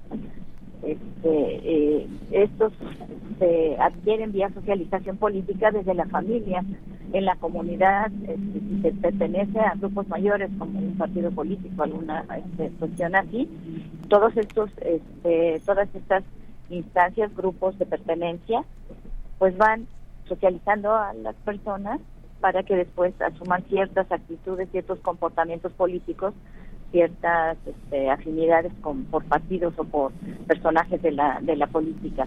Esta es, digamos, la definición a partir de la cual inclusive se realizan estas encuestas. ¿no? Sí. Muchas personas eh, utilizan las encuestas para enfatizar ideas que tienen ya preconcebidas. En esta encuesta, con preguntas como qué tipo de democracia deseamos, somos de izquierda o de derecha, eh, la mano dura eh, o la mano... De- o la-. Sí, la- las encuestas se utilizan por grupos políticos para afirmar sus propios presupuestos. Eh, ¿Cómo está, cómo puede funcionar esta encuesta liberándola de esta de esta cuestión de la política, Ivonne? Claro, eh, es la metodología, por supuesto, y por ejemplo, esta encuesta de, de Nacional de Rupturas Políticas y Democracia, justamente lo que busca es este, o- o parte de la construcción de un marco teórico metodológico que en la medida de lo posible evite sesgos. Eh, estos sesgos, por ejemplo, también incluso tienen que ver con quien realiza la encuesta, porque eh, la forma de plantear la pregunta, desde cómo se elabora hasta cómo se, se les plantea a las y los encuestados, para evitar en lo posible los sesgos. Entonces, este, pues tiene que partir de, un- de una muestra representativa de, este, decía yo, cómo se frasean las preguntas, eh, cómo se aplica la encuesta, tratando de, este, pues de alguna manera, no favorecer ni a una este, orientación política o a un, un partido político o a otro. Eh, las que realizan los partidos políticos, eh, bueno, pues esas este, tienen una, una intención, tampoco digo que necesariamente se busque sesgar este, al momento de aplicar, pero bueno, desde el punto de vista científico, cuando se hace desde una instancia como como el programa este de, de la UNAM que busca justamente hacer una medición lo más científica posible, ¿no? Sí, eh, doctora Ivonne, y en la presentación de esta encuesta mencionabas algo interesante con respecto a esto. O sea, Miguel Ángel aquí te plantea eh, los sesgos o cómo liberar a las encuestas de eh, pues de los intereses de los partidos políticos, ¿no? De ciertos presupuestos que persiguen los partidos políticos. Pero acá estamos hablando de una encuesta que se hace en un eh, contexto universitario, es decir, académico. Y en la presentación de esta encuesta mencionabas, no nos vamos a poner a revisarlo, pero mencionabas algo bien interesante que es la eh, onceava tesis de Feuerbach. No vamos aquí a mortificar a nadie con esas cuestiones, pero sí a decir que eh, pues es una crítica finalmente al papel de la, de la academia, por ponerlo, ¿no? O sea, Feuerbach hablaba de los filósofos, de, de, de, de, que ellos, de que, analiz, de que se acercaban a la realidad para describirla y no para transformarla. Pero hoy estamos en un momento muy distinto, donde sí, por ejemplo, la teoría crítica feminista ha puesto, eh, se ha puesto también a revisar esas cuestiones y se ha dado a la tarea también de querer transformar desde, desde la academia la realidad. Eh, ¿cómo, ¿Cómo ver un, un, un, pues un material como este a la luz de estas cuestiones que tienen que ver con una reflexión, una autorreflexión desde la academia? Claro, sí me parece muy importante desde las, las dos encuestas, la de 2021 y la de 2023, que plantea precisamente este, esta idea de eh, no solamente de ofrecer datos a quien gobierna para que este, tomen nota de aquello en lo que tiene que incidir, sino como también como una forma de, de información necesaria a la ciudadanía para que tome sus propias decisiones. Eso queda muy claro en la encuesta y efectivamente eh, de lo que se trata es de superar ese enfoque este pues que podríamos llamar de la ciencia tradicional en torno a solo describir la realidad. Y, aquí hay un asunto interesante en términos metodológicos porque se, afirma que se basa en la sociología política del buen vivir eh, en contra del individualismo metodológico el, muy rápido el individualismo metodológico eh, este, a partir del cual se explican los fenómenos en función este, las, digamos, acciones personales como pueden ser la toma de decisiones a la hora de votar, las metas, este, la forma en que se organizan este, eh, las acciones de los individuos. Y en el caso de la sociología política del buen vivir eh, plantea la recuperación del otro y la otra incluyendo a la naturaleza. Eso es interesante no como como, como un sujeto. Y este pues cuestionando de cierto modo que la también la forma en que pensamos en términos políticos tiene que ver con las estructuras, con ideas preconcebidas como, como planteaba que Berenice, eh, con además versiones idealizadas de la democracia que nos vienen de, de, fuera también, pues, de otras academias que nos vienen también de Occidente, y este, a partir del cual, pues cuando también se levanta una encuesta, las preguntas que se le hacen a la gente a veces no tienen que ver con su realidad cotidiana. Y lo interesante aquí es justamente explorar esa realidad cotidiana y preguntar a partir de ahí, ¿no? Sí. Hay una hay una cuestión, eh, Ivonne, que está presente en la vida política mexicana desde Daniel Cosío Villegas, Leopoldo Sea, Octavio Paz, Carlos Fuentes, Monsiváis, donde todos coinciden en que lo que tenemos que luchar en México es contra la tradición autoritaria hay una tradición autoritaria cuando se pide mano dura, cuando se pide, cuando se pide este, esta, esta cuestión prácticamente teologal de, eh, que, de una figura, de una, de una figura que lidere todo el, toda, toda la, todas las transiciones y los movimientos políticos ¿Qué, ¿Qué, dice la encuesta sobre eso? ¿Hay una tradición autoritaria entre nosotros, este, poderosa, fuerte, que mande? Pues sí la hay. Eh, este, si entendí bien la pregunta porque no, no, no alcancé a escuchar todo. Este, esta tradición tiene que ver con la democracia procedimental, es decir, que para para muchos mexicanos y mexicanas la democracia se, reduce al día del voto, ¿no? De elegir quién ha de gobernar. Sin embargo, pues sí hay este, otros elementos que inclusive desde la misma comunidad se cuestionan. Yo alguna vez hice eh, entrevistas en, en este sentido y, la gente asociaba democracia con bienestar. Es decir, voy a votar, voy a elegir a alguien, pero porque va se va a modificar mi, nivel de vida, ¿no? Este, se van a resolver, o, al menos se van a intentar resolver problemas que tienen que ver con empleo, con, con otro tipo de cuestiones.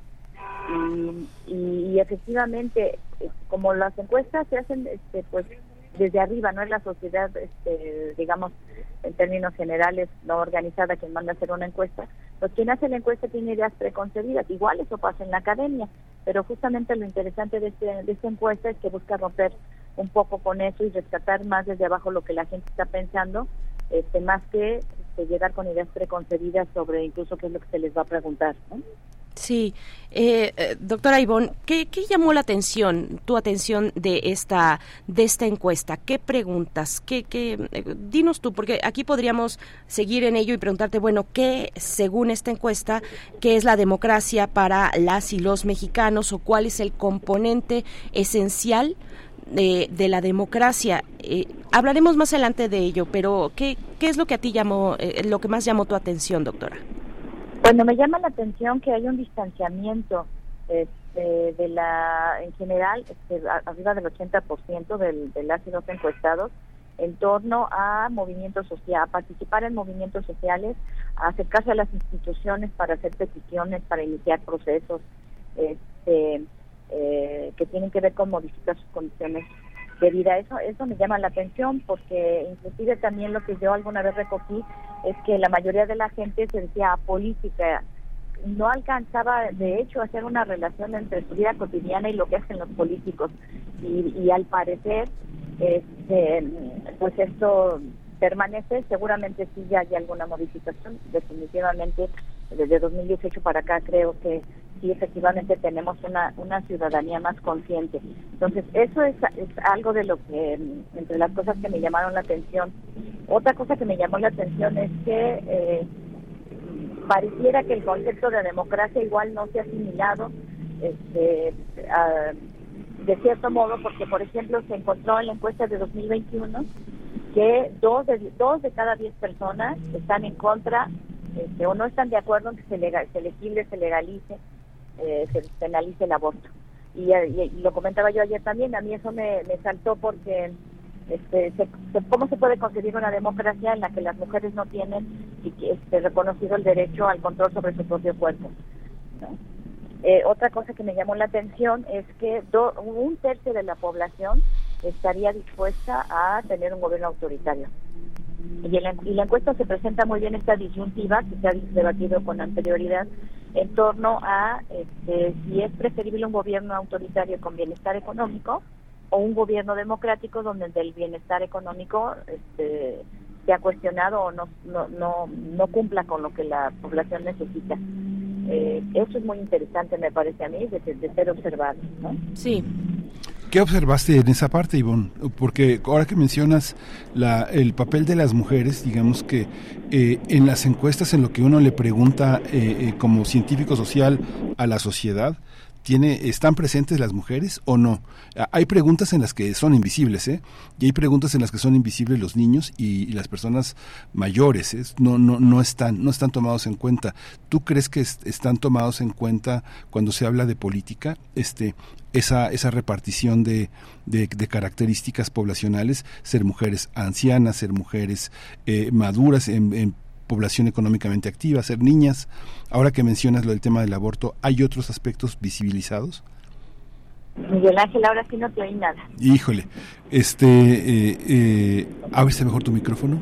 Sí, eh, estamos, bueno, a ver, eh, Ivonne, eh, esta, esta encuesta además tiene la particularidad necesaria no debería ser una particularidad, sino una generalidad ya en todas las encuestas eh, o en muchos instrumentos eh, eh, de medición política o de lo político, pero esta encuesta sí divide las opiniones entre un auditorio o un, un consultado masculino o femenino, ¿no?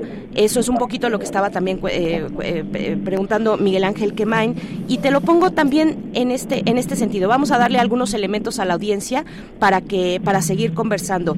Eh, una de las preguntas es ¿consideras que López Obrador es un presidente autoritario o un presidente democrático?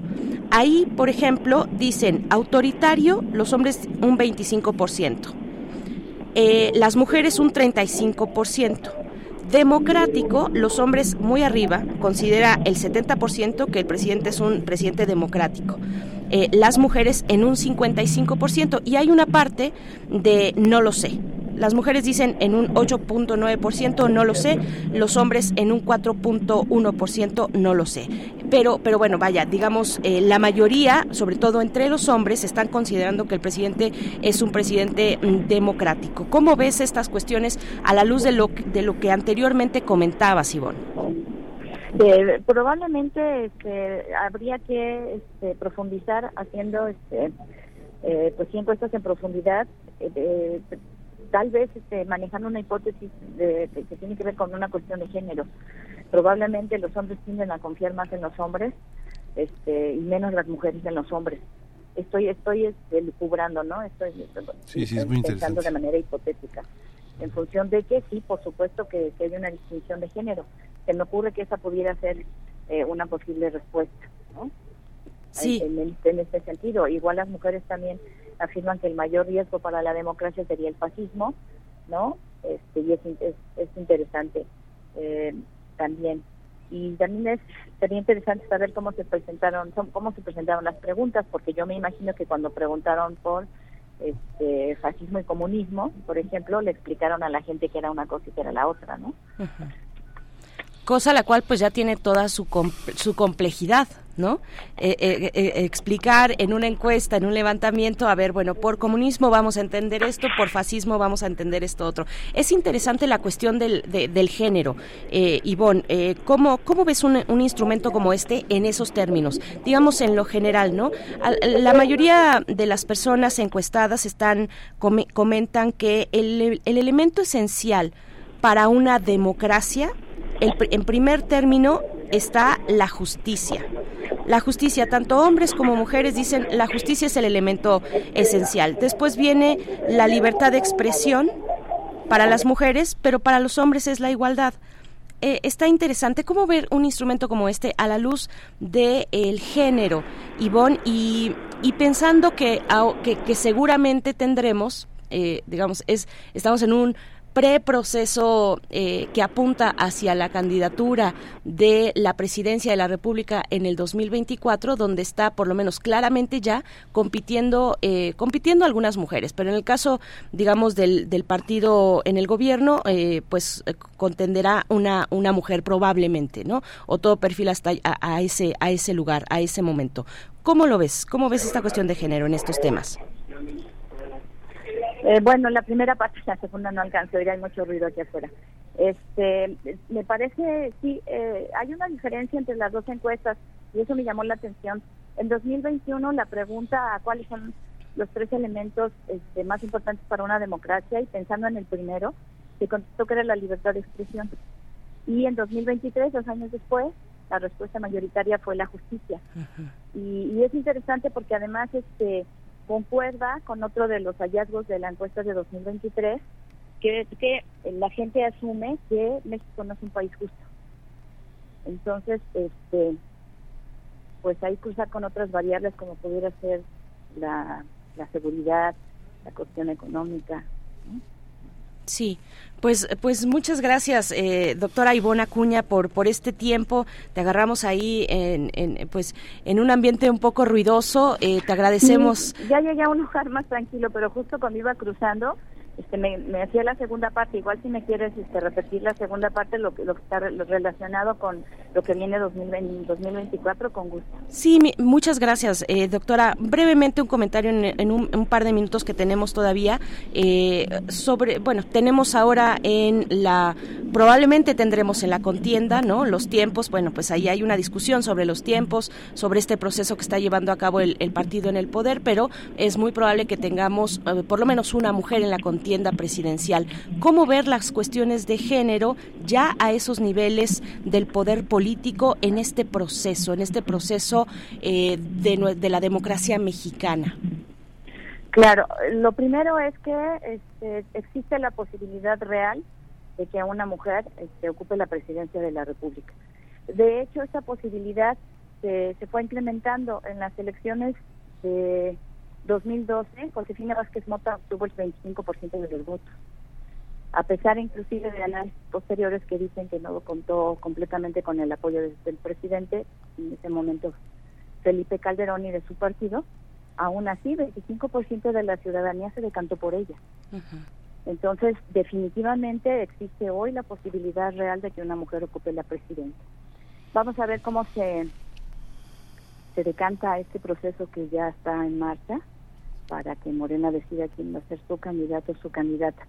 Con la oposición se ve muy muy lejana la posibilidad, están muy atrasados en el proceso, todavía están este, hasta el 26 de junio me parece, van a eh, decirle, van, a, dar a conocer a la opinión pública cuáles van a ser las reglas a partir de las cuales se va a decidir a su candidato o candidata.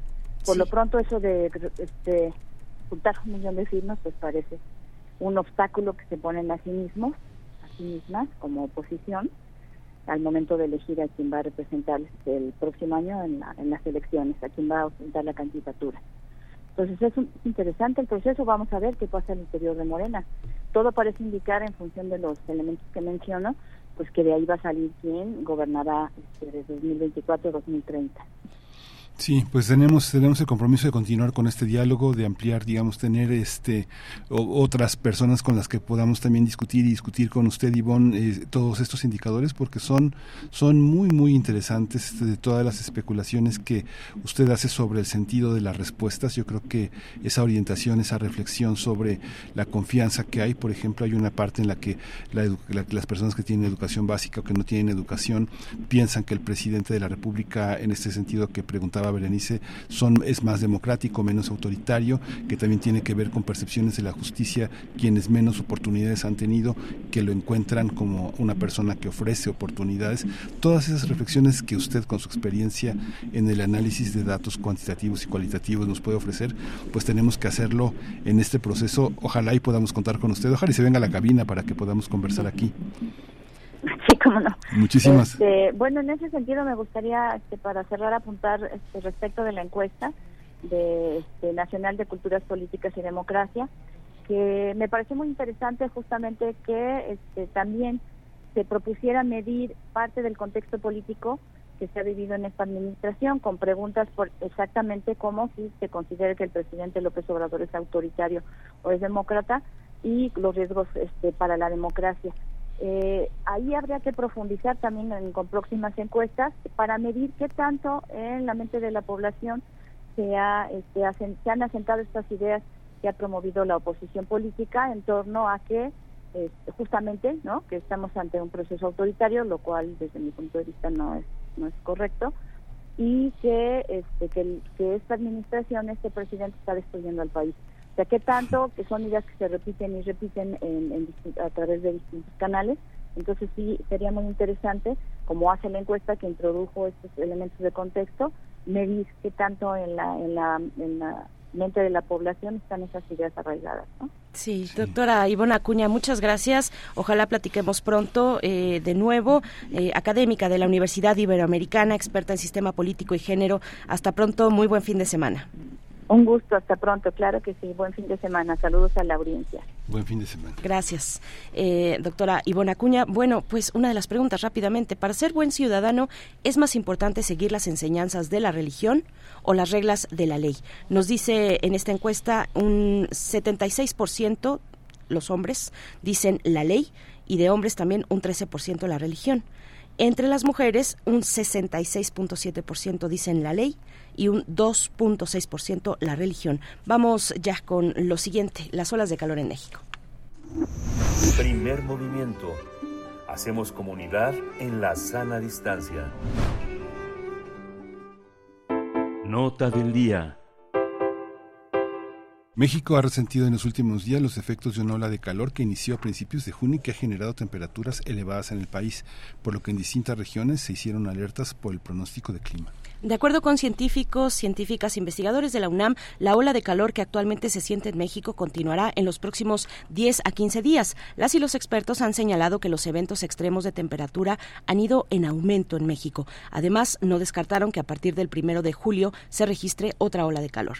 Este fenómeno puede generar algunos impactos en la salud humana, ya que puede provocar deshidratación que llega a afectar principalmente a infantes y adultos mayores y de no tratarse pueden llegar a ser mortales.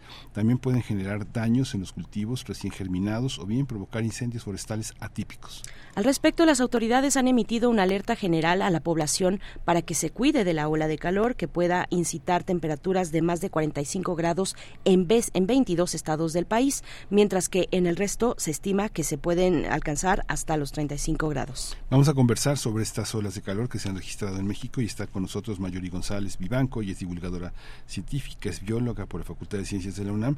actualmente responsable del área de comunicación de ciencia de la Universidad Autónoma de la Ciudad de México y es amiga del primer movimiento, colaboradora desde sus inicios. Mayori, bienvenida, buenos días. Hola, buenos y calurosos días a Miguel Ángel Berenice. ¿Cómo, ¿Cómo están pasándola ahí en la cabina? Estamos sudando. Estamos sudando desde temprano, pero es que uno nada más eh, despunta el, día y, no sé si te pasa, querida Marjorie, pero pues ya empieza uno a sudar y a sentir este calor profundo. Cuéntanos qué es, qué es una ola de calor y qué, eh, qué tipo de fenómeno estamos viendo en estos momentos.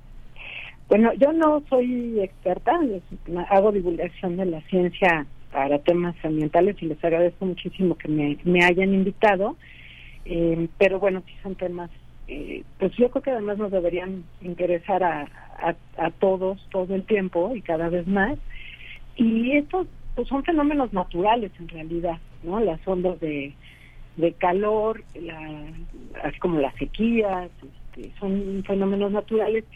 Mm, actualmente lo, lo que los científicos, los, climatólogos establecen es que se trata de tres días, de por lo menos tres días, con temperaturas arriba del promedio del mes en lugar, que quiere decir pues que las temperaturas que son normales en Yucatán, en la Ciudad de México durante tres días son una onda de calor, ¿no? Son extraordinarias para nosotros. Entonces, este, esto depende de los promedios mensuales que hay. Entonces sabemos que está em, rebasando las condiciones naturales, las condiciones normales de una región en un, en un momento dado.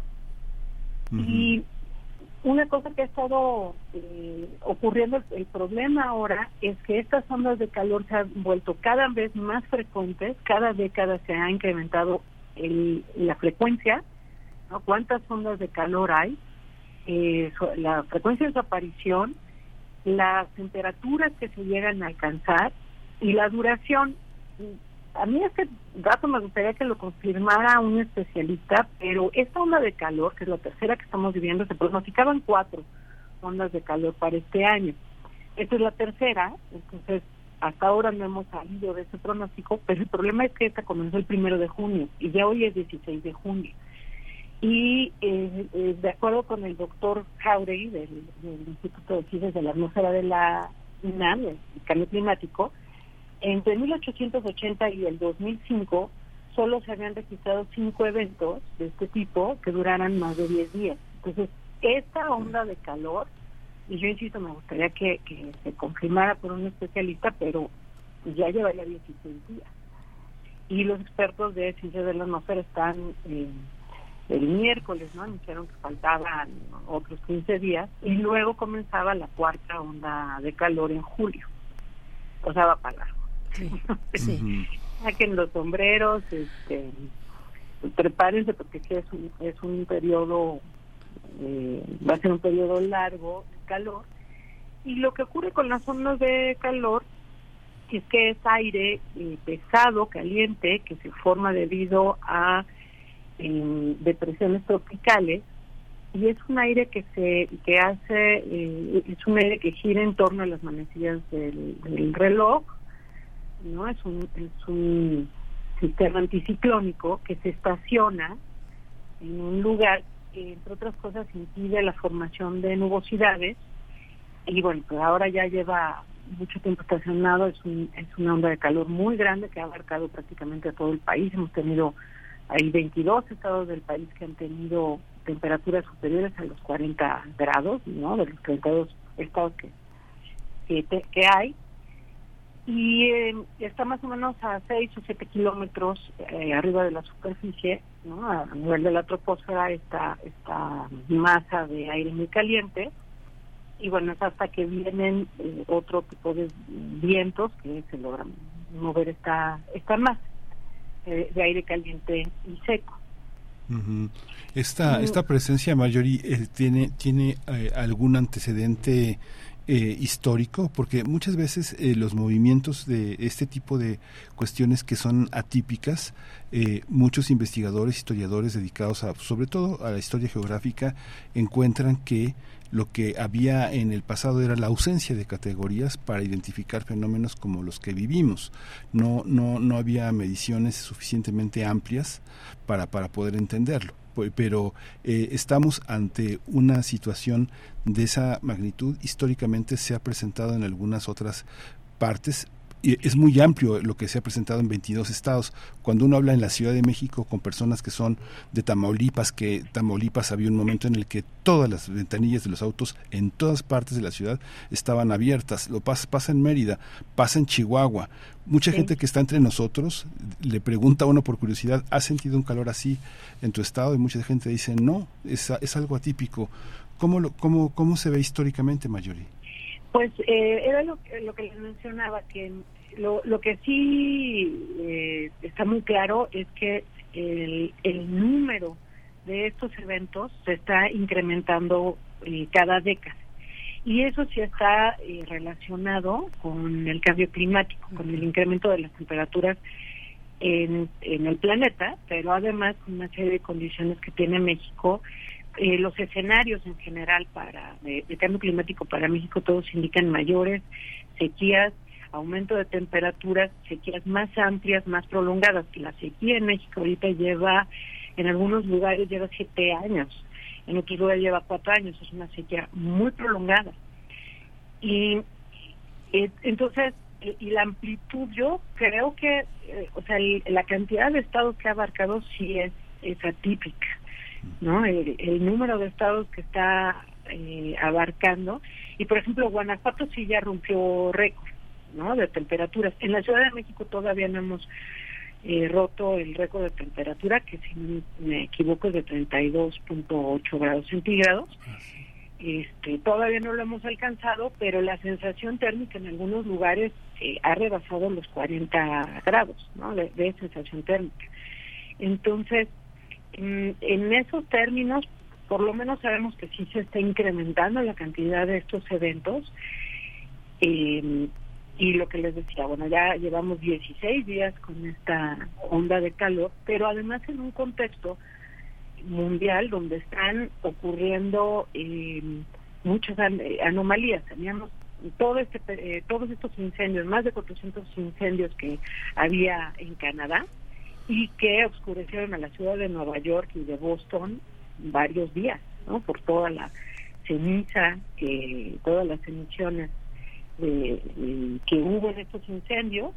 Al mismo tiempo estamos teniendo, bueno, está comenzando el niño, o sea, el niño ya empezó el fenómeno del niño, y fue un cambio muy brusco, llevábamos tres años al hilo con el fenómeno de la niña, que en general tendía a enfriar a hacer fenómenos de huracanes, de lluvias torrenciales y enfriaba el planeta. Y se esperaba que el niño tuviera un 80, había un 80% de posibilidades de que comenzara este año en otoño. Pero resulta que ya comenzó, eh, tenía un 60% de probabilidades de comenzar en, en mayo, junio. Sí. Y ya muchos científicos están diciendo, bueno, eh, eh, esto ya es el niño, esta onda de, de, de calor que entre otras cosas, por ejemplo, hace que no se mueva los vientos alisios, ¿no? Los, los vientos en las Azores. Entonces, eh, allí, por ejemplo, eso ocasionó que las arenas del Sahara no se levantaran tanto este año y las arenas del Sahara al viajar hacia América, principalmente hacia el Amazonas, pero también han llegado a México, a la, a la península de Yucatán, eh, sirven un poco como paraguas. Entonces, esa es una de las razones de las que fue muy caliente el, Océano Atlántico. Esa es otra de las cosas que están influyendo. El Océano Atlántico está eh, atípicamente caliente. Se ha estado perdiendo hielo en el Ártico también de manera atípica. Eh, y el que haya más agua líquida hace que también se caliente más y que tengamos menos hielo hace que se rebote menos la luz del sol los primeros días de junio, además, tuvimos eh, varios días al hilo, tres o cuatro días con temperaturas arriba del 1.5 grados centígrados que el IPCC ha establecido como límite de las temperaturas que debiéramos alcanzar. Y eso ya ha ocurrido que tengamos esos picos, pero ahora fueron varios días. Entonces, son ya muchas señales del, eh, de que continúa el calentamiento del, planeta. No hay seguridad de que se esté acelerando ya, pero sí está eh, en franco proceso de, calentamiento. Entonces, todos, todas esas eh, todas esas condiciones son en las que está ocurriendo este esta onda de calor en México. En, ese sentido, si es atípico, están ocurriendo muchos fenómenos atípicos al mismo tiempo y está teniendo ya consecuencias ¿no? no sé si vieron la noticia de la mortandad de aves, por ejemplo, ¿no? Que, que hubo y que no hubo la preocupación, sino estas aves estaban eh, muriendo por, por eh, que fuera, ¿cómo se llama? La, la influenza aviar. Y, no, bueno, la, ya el, resultado de la, de la investigación es que es mucho más probable que haya sido debido al, al, calentamiento de aguas en el océano. Estamos hablando de en el Pacífico. Pero también ya hubo en marzo una mortalidad muy importante de peces, igual, debido al calentamiento de los mares, el, el océano pierde oxígeno y entonces hay mortandad de peces y además porque las temperaturas hay especies que ya esas temperaturas no las no las toleran ¿no? Sí, Marjorie, pues muchas gracias, eh, querida Marjorie, y gracias también por, por mencionar la cuestión del niño, que nos da una mirada panorámica, finalmente, una mirada planetaria, eh, al tratarse de un, un patrón climático eh, que, tiene, que tiene lugar en, en, el, en el Pacífico, particularmente en el Pacífico tropical, se caracteriza por el calentamiento anormal de las aguas superficiales del océano. Esto lo estoy tomando de la Gaceta de la UNAM, donde también nos dice, ahora tenemos ya que pedir, pero me, me, parece muy interesante que retome sobre los récords de temperaturas en las zonas urbanas, en el caso de, las, de la capital del país, que si bien hemos llegado, eh, todavía no alcanzamos, no rebasamos el récord, hay es eh, otra cuestión interesante que es la sensación térmica. Dice eh, la Gaceta, según la fuente, la fuente es el Servicio Meteorológico Nacional, y nos dice 33 grados en Ciudad de México, cuyo promedio de temperatura para el mes de junio es de 25 grados, pero la sensación térmica actualmente en el asfalto ha alcanzado hasta 50 grados. Es hasta 50 grados. Es poner en contexto también ciertos aspectos de los entornos, ¿no? En este caso, zonas urbanas que tienden a tener estas islas de calor. La isla de calor. ¿No? La famosa isla eh, que, que se genera, que genera microclimas dentro de una ciudad.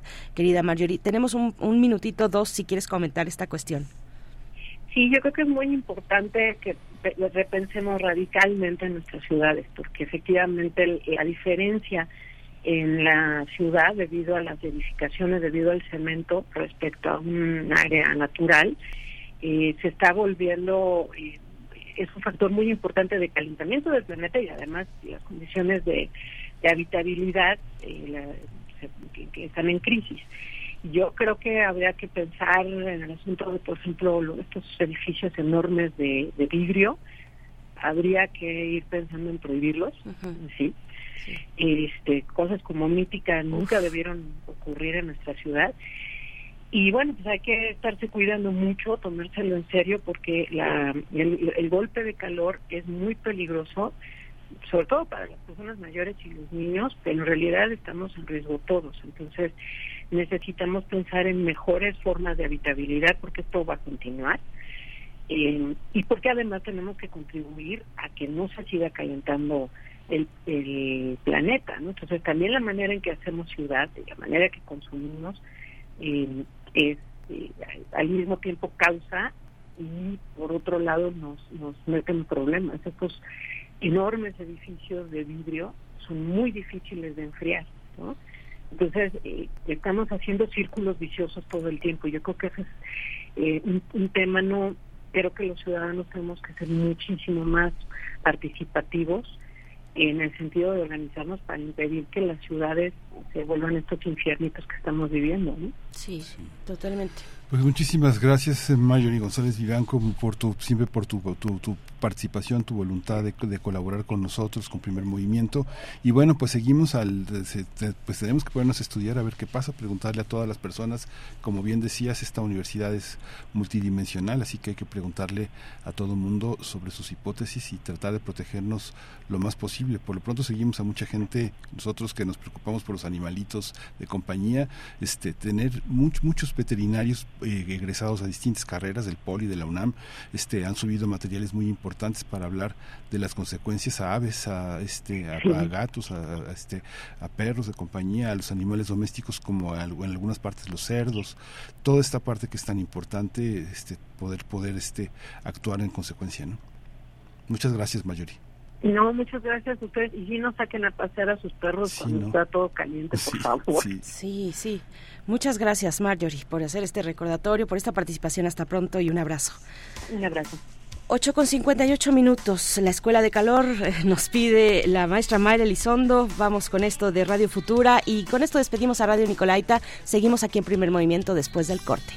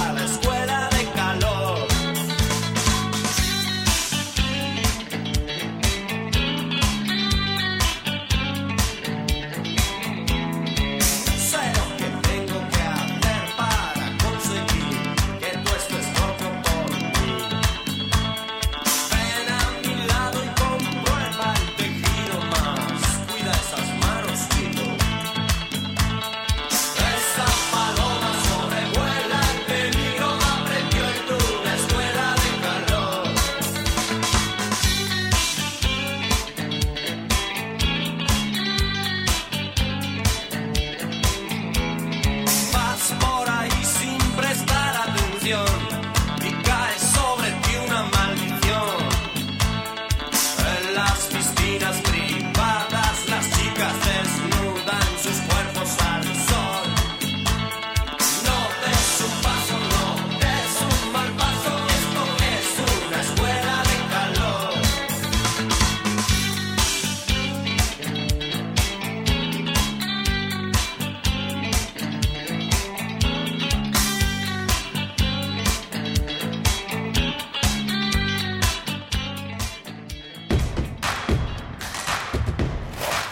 En redes sociales. Encuéntranos en Facebook como Primer Movimiento y en Twitter como arroba PMovimiento. Hagamos comunidad.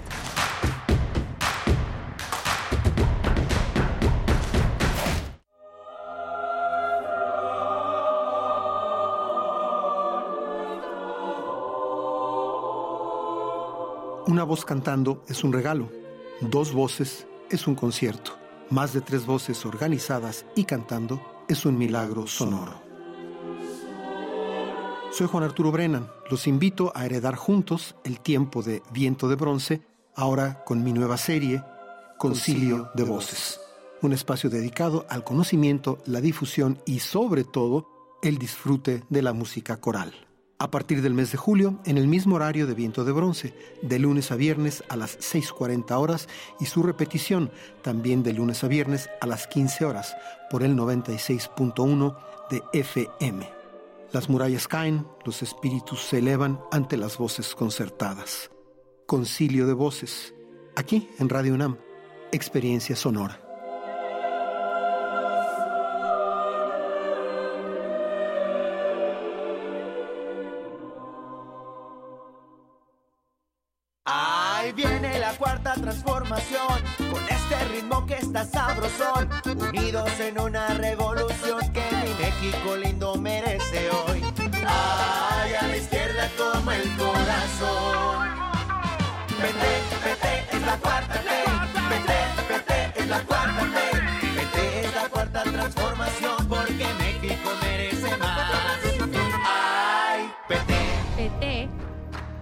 4T.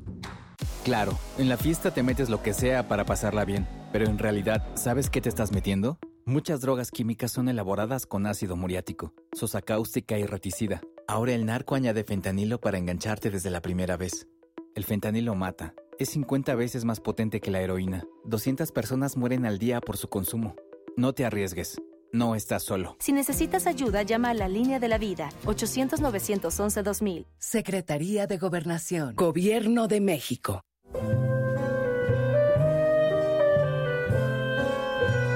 Gabinete de Curiosidades. Explora con Frida Rebontulet y sus almas hertzianas las sonoridades extrañas, antiguas o poco conocidas que las sombras del tiempo nos han dejado.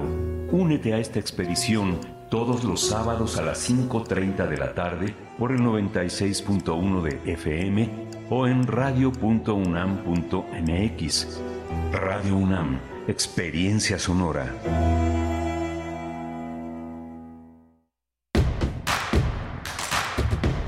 Encuentra la música de primer movimiento día a día en el Spotify de Radio UNAM y agréganos a tus favoritos.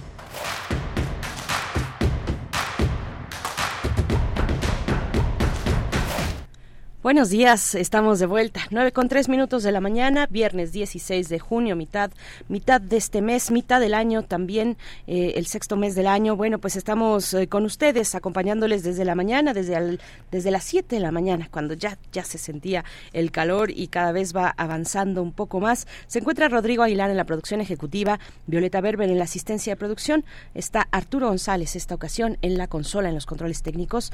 y bueno, pues este equipo ya se nos fue, Miguel Ángel Quemain salió a refrescarse un poco.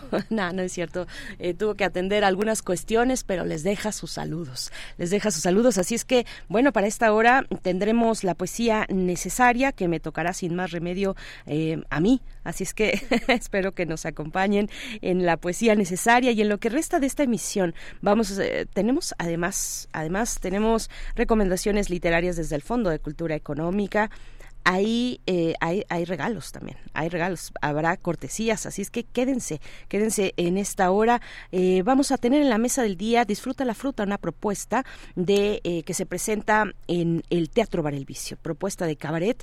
Conversaremos con Montserrat Ángeles, ella es actriz, directora, bailarina, cantante y cabaretera, y nos hablará de esta propuesta que se presentará en el Teatro Bar El Vicio. Al cierre, más recomendaciones culturales, La Maga y el Clochard eh, de, con Alan Derbez y Clara Stern en Casa del Lago, una presentación que tendrá lugar en Casa del Lago y que eh, nos complace mucho invitarles desde, eh, bueno, con la participación esta mañana de Alan Derbez, poeta, ensayista, narrador y músico que nos va a hacer esta invitación para Casa del Lago. Así es que no se lo pierdan, no se lo pierdan por acá. Oigan, muy interesante la cuestión de la encuesta, de esta encuesta que realiza el PUEG de la UNAM, el pues que es el programa PUEX, así se dice. Es un poco complicado eh, su pronunciación, pero es el Programa Universitario de Estudios sobre Democracia, Justicia y Sociedad.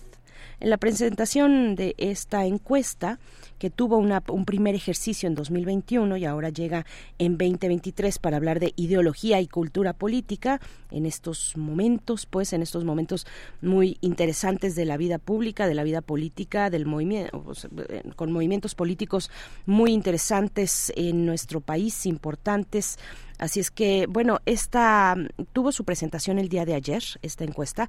La pueden encontrar en el canal de YouTube de El PUEX de la UNAM. Sus siglas son PUE DJS. Estuvo por ahí nuestra invitada de hoy, que fue eh, la doctora Ivona Cuña. Desafortunadamente ella se encontraba en un lugar un poco ruidoso, no pudimos tener eh, digamos la concentración necesaria para una charla como esta mm, ya solamente hacia el final de la conversación pero, mm, pero bueno, es recomendable que se acerquen, que vean el instrumento como tal, que, que, que, revisen. Hay un resumen, un resumen de estos indicadores de la encuesta nacional de culturas políticas y democracia, que lo pueden encontrar también en el sitio del PUEX. Los indicadores, bueno, las secciones, digamos, de esta encuesta tuvieron que ver con democracia y participación, justicia y bienestar, culturas políticas e ideologías, sentidos comunes y divisorios. Bueno, creo que vale mucho la pena acercarse eh, puex.unam.mx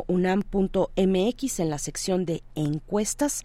Ahí, ahí van a encontrar a esta encuesta que dice, eh, pues en una de sus preguntas iniciales, eh, cuáles son los elementos más necesarios para que haya democracia en México, o bueno, democracia. Hasta ahí se queda la pregunta. Yo le agregué el en México, porque es una encuesta levantada en México, pero el, el, la mayoría, digamos, se orienta, se inclina por la justicia la justicia, sobre todo las mujeres. Eh, las mujeres que contestaron en esta encuesta, eh, en un 27.7% estuvieron de acuerdo en que es la justicia el elemento más necesario para que exista democracia. Los hombres también, también en su mayoría, eh, 25.5%. Después viene el tema de la libertad de expresión para las mujeres y el de igualdad para los hombres. Ese es el segundo elemento más necesario para que haya democracia. Bueno, de verdad que son muchas cuestiones eh, que aborda esta encuesta que va a ser interesante, interesante revisar. Les invitamos a que se acerquen al sitio electrónico del PUEX para que puedan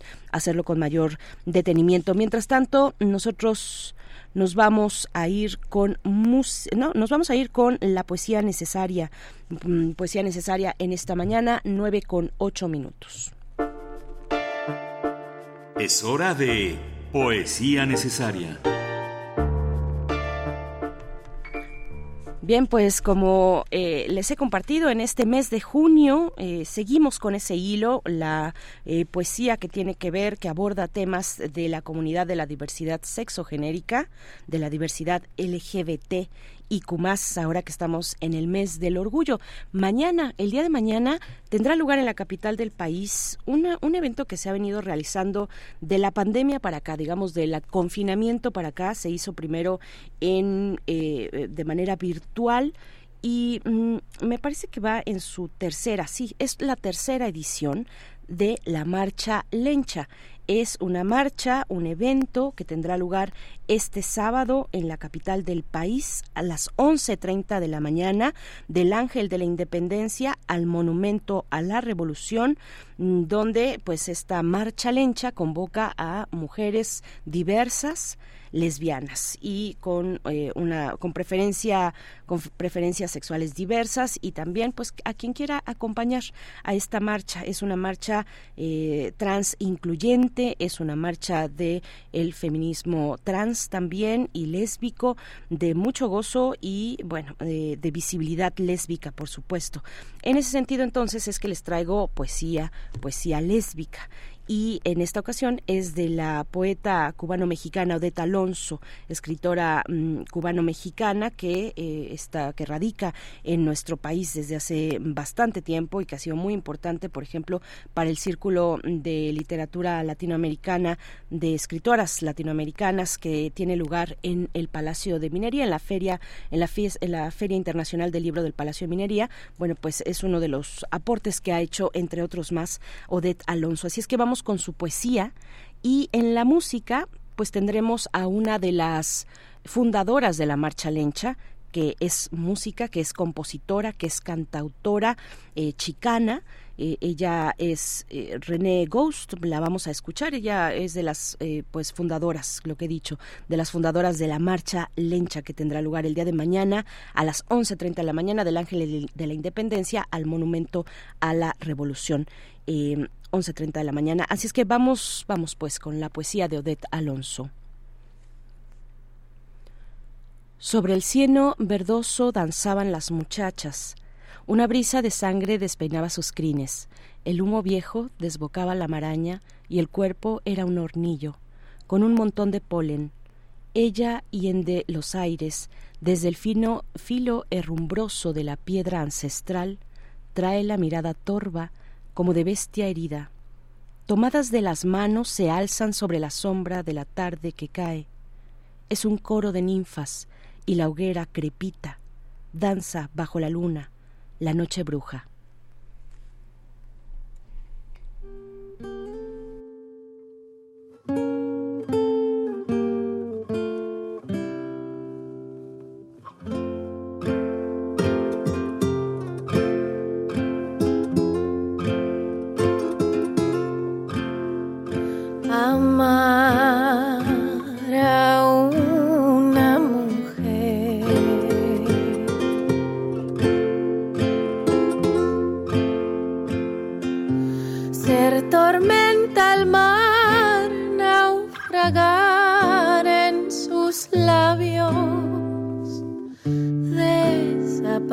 say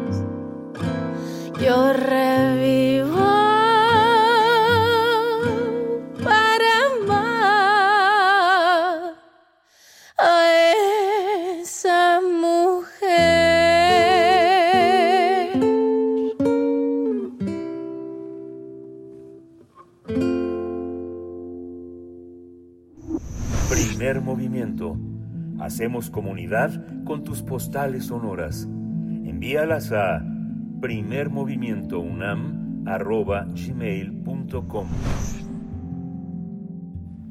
9 con 15 minutos tenemos desde el Fondo de Cultura Económica la recomendación literaria de esta de esta semana a cargo de nuestra querida colega y escritora Vero Ortiz. Verónica Ortiz, te mandamos un abrazo fuerte, fuerte. Muchas gracias por estas recomendaciones que, con cariño nos haces cada semana para la audiencia de Primer Movimiento. Vamos a escuchar eh, esta recomendación, El Gran Juego de Peter Hopkirk y volvemos.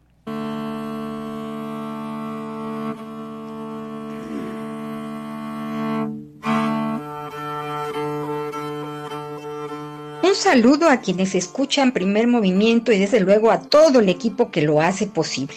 Este es un librazo, van a ver, El Gran Juego se llama, El Servicio Secreto en los Altos de Asia, del escritor y periodista inglés especialista en asuntos de Oriente Medio, Peter Hopkirk. Es una obra de la que no he podido despegarme porque la erudición y sencillez con la que el autor narra cómo los imperios ruso y británico se enfrascarán en cruentas batallas desde 1810 por Asia Central. ¿Cómo se dio este avance? ¿Quiénes detonaron estos enfrentamientos? El gran juego es la historia de los seres humanos que participaron y que muchos argumentan nunca se ha detenido y fue precursora de la Guerra Fría. Napoleón Bonaparte, después de su racha de victorias en Europa, fue quien le planteó al zar ruso Alejandro I que invadieran juntos la India y la arrebataran del dominio británico. Al pelearse serán los rusos quienes avancen solos al sur a través del Cáucaso y después hacia el norte de la India para enfrentar a los canatos musulmanes. Hacia mediados del siglo XIX, Asia Central era noticia, ya que las caravanas de la ruta de seda caían ante las armas rusas. El plan era poner a la totalidad de Asia Central bajo el mando zarista. Durante cuatro siglos, el imperio ruso se había expandido ininterrumpidamente a un ritmo de 142 kilómetros cuadrados al día. A inicios del siglo XIX eran más de 5.000 kilómetros los que separaban a los imperios británico y ruso en Asia, pero para finales del siglo la distancia en algunas partes era de menos de 20 kilómetros. Peter Hopkirk, fallecido en 2014, basándose en investigaciones, libros y su propia experiencia como corresponsal del Daily Express y colaborador de The Times por más de 20 años, primero como reportero y después como especialista en Oriente Medio, escribe esta magnífica obra que como un gran reportaje identifica a los hombres y hechos que determinaron los avances y retrocesos del llamado Gran Juego durante siglos. Peter Hopkirk recibió el Sir Percy Skykes Memorial Medal, la medalla, en 1999 por su valiosa labor al ampliar el conocimiento sobre Asia y estimular el interés global por ese continente. Recién editada en español por el Fondo de Cultura Económica en su colección Historia, esta gran obra incluye una amplia sección bibliográfica y un índice analítico, además de diversos mapas que les permitirán identificar los espacios geográficos involucrados en el gran juego. Una obra fascinante de 494 páginas de la cual aprenderá y gozará, porque leer transforma. Hasta la próxima. Muchas gracias, Vero Ortiz. Un abrazo, feliz fin de semana para ti. No se pierdan esta recomendación, El Gran Juego, eh, lo encuentran en el Fondo de Cultura Económica de Peter Hopkirk. Nosotros vamos Vamos a un, momento especial.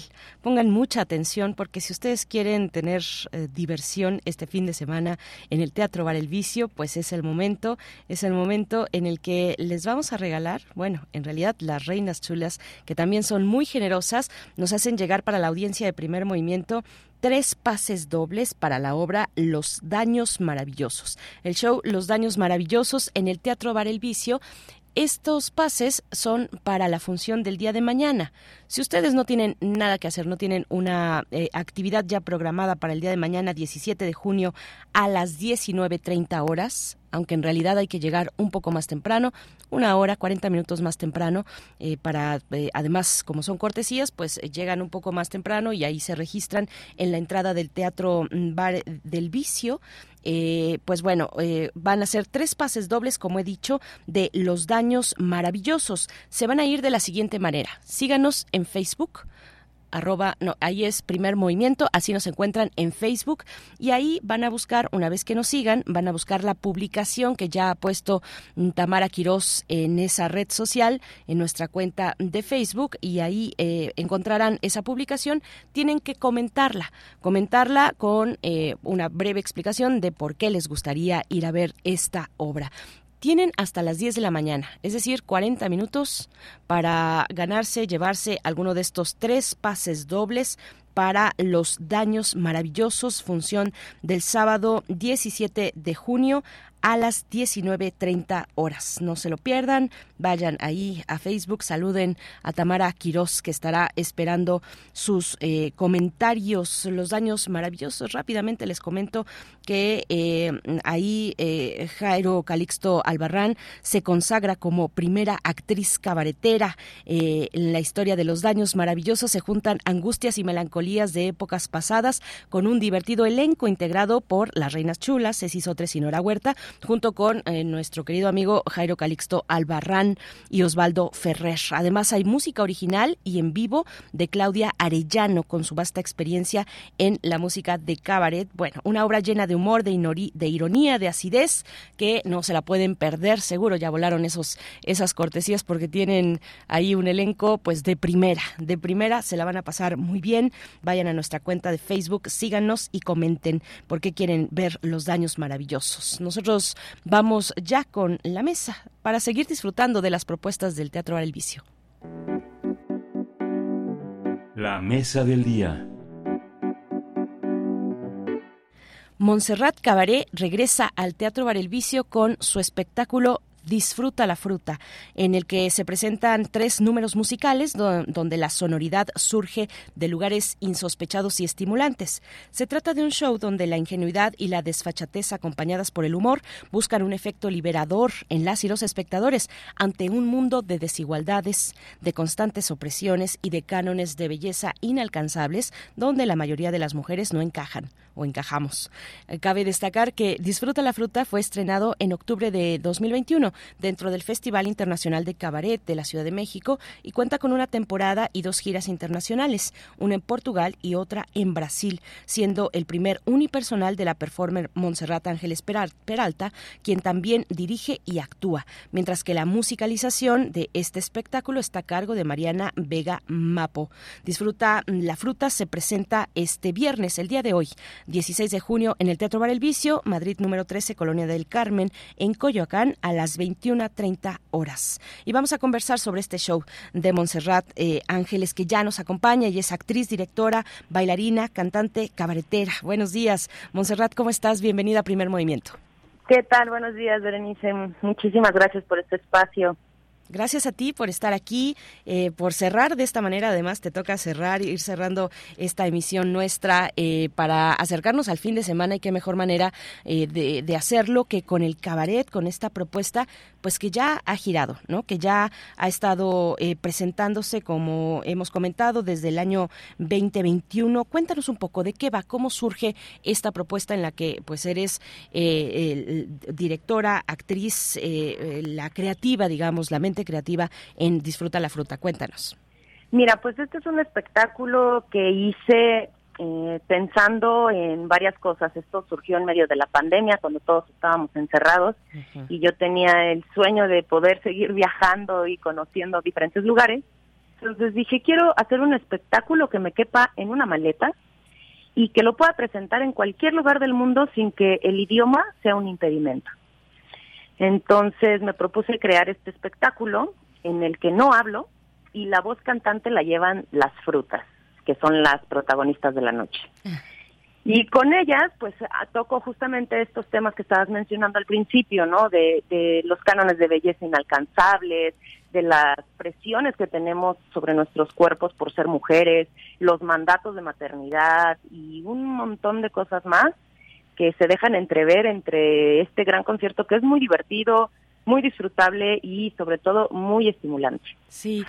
Montserrat, es, es interesante, bueno, todo lo que nos comentas. Voy a empezar por esta parte de que todo lo que necesites pueda caber en una maleta. Yo creo que la pandemia nos hizo, eh, pues, eh, tener reflexiones múltiples, obviamente, en todos los campos de nuestra existencia, sobre, y en este caso sobre lo que vale y no vale la pena cargar en esta vida, ¿no?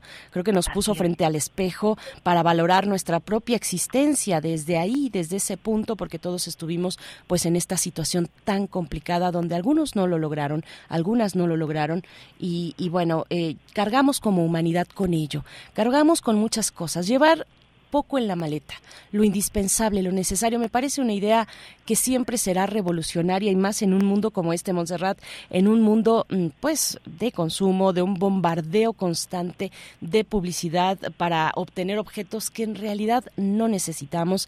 Hay por ahí corrientes minimalistas que dicen, no, vive con lo indispensable. Me parecen muy interesantes. No sé qué tanto pueda aplicarse a ciertos contextos, ¿no?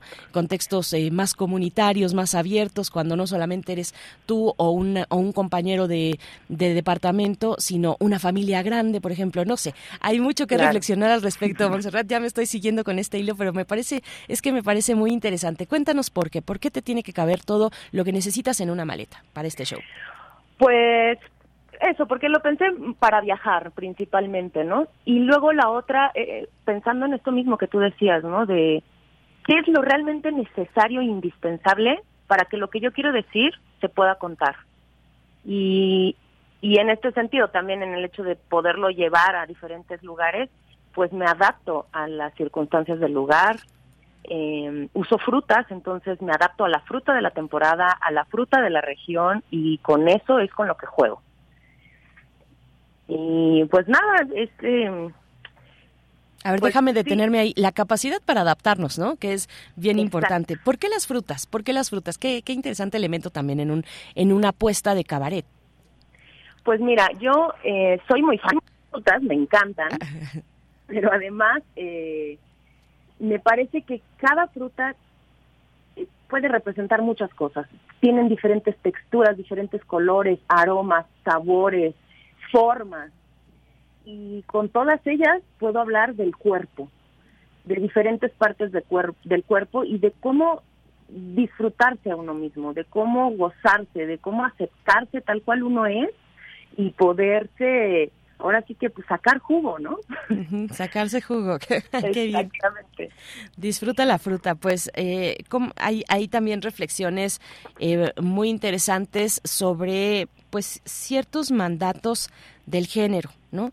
Esto que escuchamos una y otra vez cada vez cada vez más afortunadamente en los medios porque antes de eso pues se hablaba muy poco en lugares muy específicos pero el cabaret además es un lugar eh, digamos idóneo ideal para eh, exponernos exponer eh, pues todos esos esas cuestiones que venimos cargando no todos esos pues estereotipos que pueden que, que son de hecho muy nocivos y que son también un corset no que, que no nos permite explorar otras posibilidades de nuestra existencia o sea tan así tan tan importante tan profundo tan filosófico eh, como, como queramos verlo, eh, Montserrat. A ver, háblanos un poco de esto. ¿Cómo surge en ti esa necesidad? ¿Tú te asumes feminista, no te asumes feminista? ¿Desde dónde partes para abordar este tipo de cuestiones? Eh, los cánones de belleza, por ejemplo.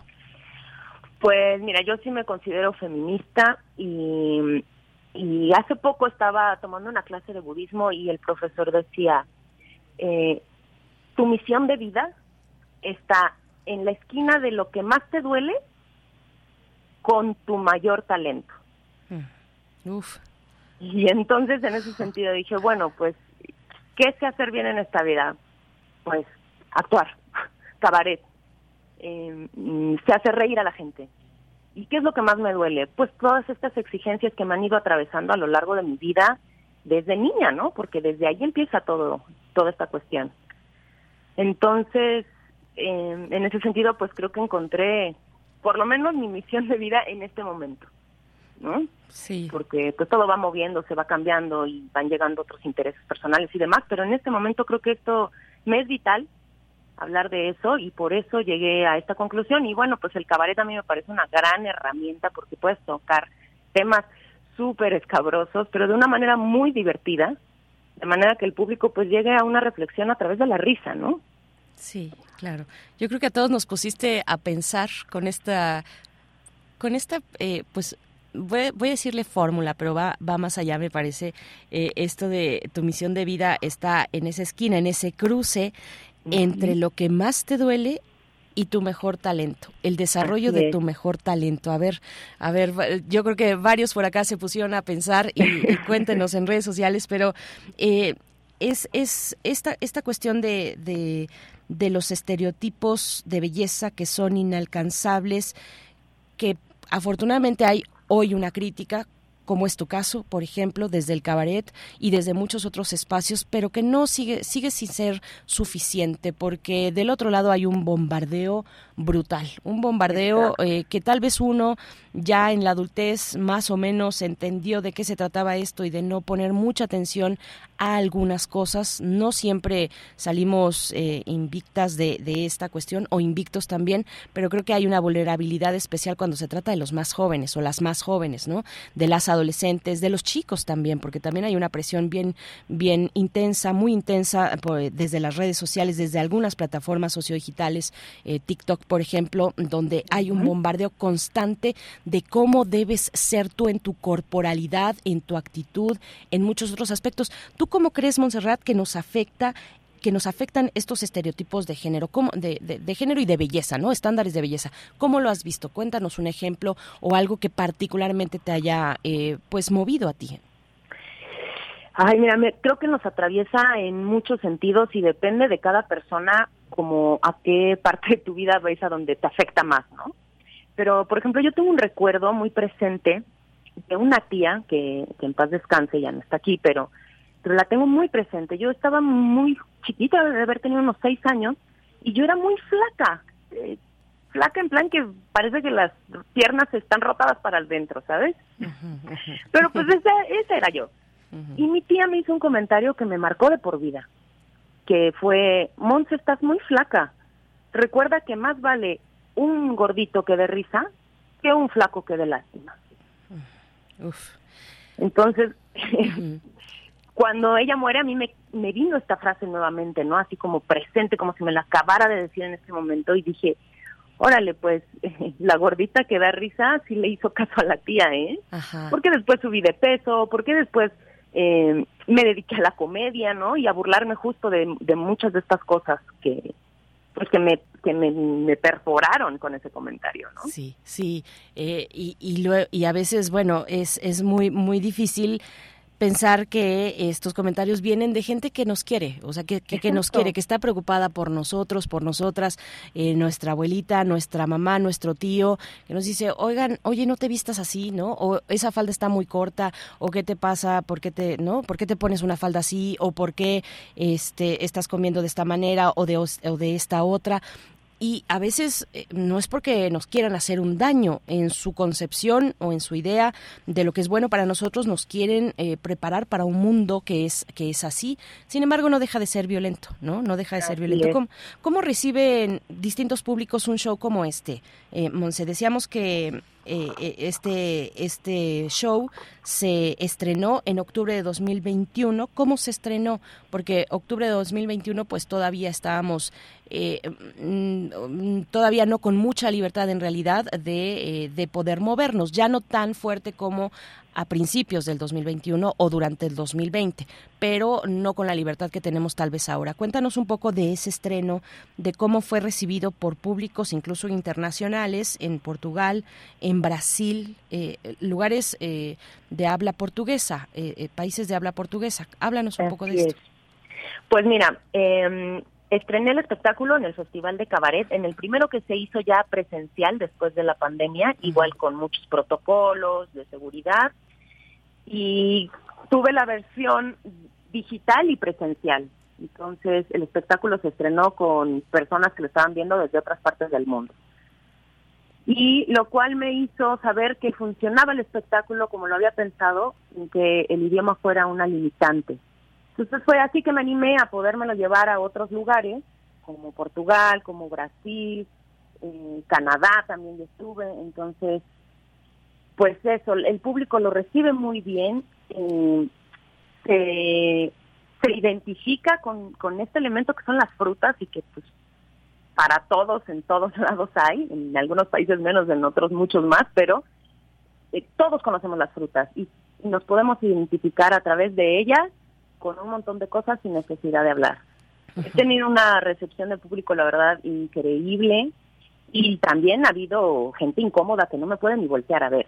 Entonces, eso me pasó en Portugal, ¿no? Y, me sorprendió que era gente joven, como que se sintieron muy intimidados por el espectáculo.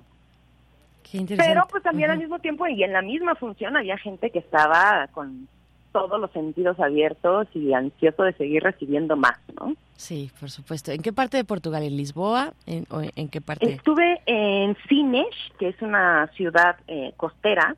Ajá. Y, y, en Lisboa también. Ah, qué, qué, qué, interesante. Pues bueno, queda para, para las anécdotas de un, una propuesta como esta, de un show como este, que va girando y ojalá que, que llegue a otros lugares.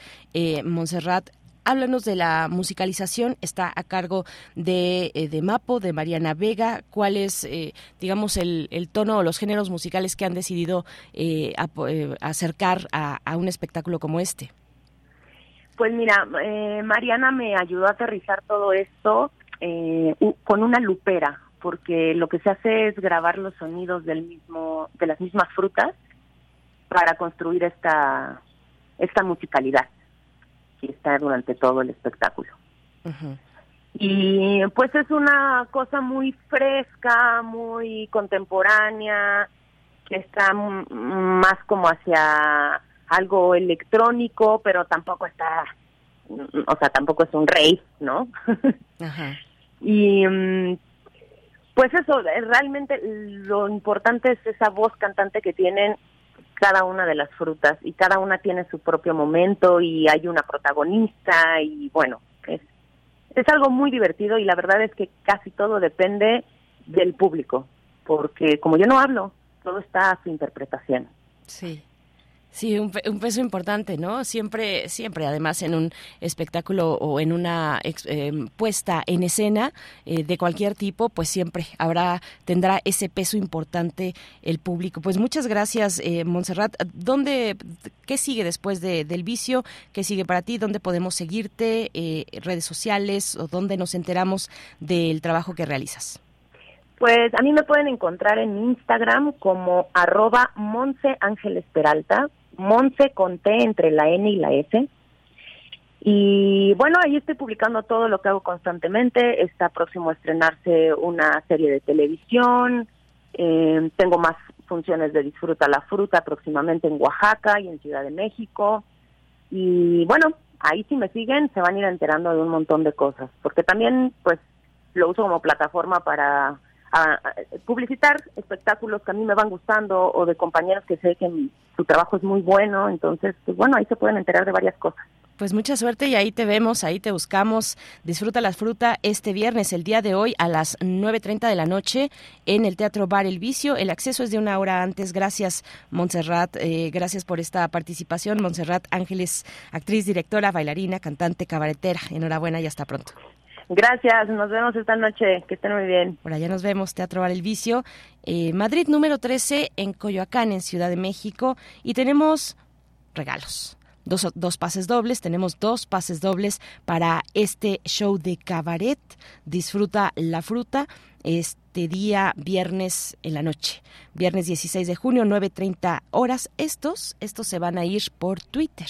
Así es que vayan a nuestra cuenta de Twitter, arroba PMovimiento, síganos, busquen la publicación que ya puso ahí Tamara Quirós y comenten con las instrucciones que ella pide en ese en ese tweet eh, y con eso las dos primeras personas se llevan su pase doble por supuesto revisen su agenda eh, para que estén muy seguros muy seguras de que este lunes de que este viernes el día de hoy a las 9.30 pues no tienen otro compromiso y pueden acercarse con toda comodidad a, a Coyoacán a el Teatro Bar El Vicio darse una vuelta por ahí. Pues es un buen plan de viernes acercarse a Coyoacán ahí tomar un poquito llegar temprano tomar la sombra la sombra, no iba a decir otra cosa, tomar la sombra de algún arbolito ahí en la plaza y después irse caminando al Teatro del Vicio. Dice nuestro productor que ¿por qué no? ¿Por qué no? Pues sí, ¿por qué no? La verdad es que el calor está insoportable y se vale.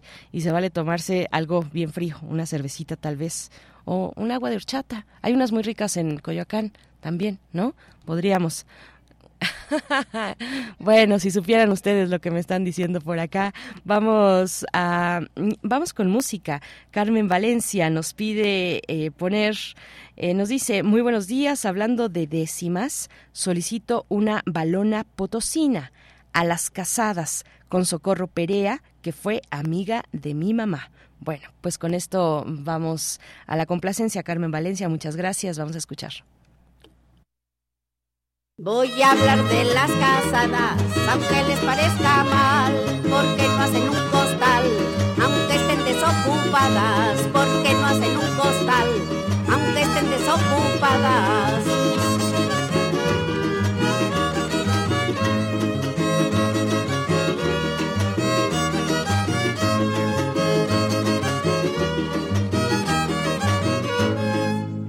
Costal es lo primero que ha de tener la mujer para echarle de comer al hombre si es jornalero.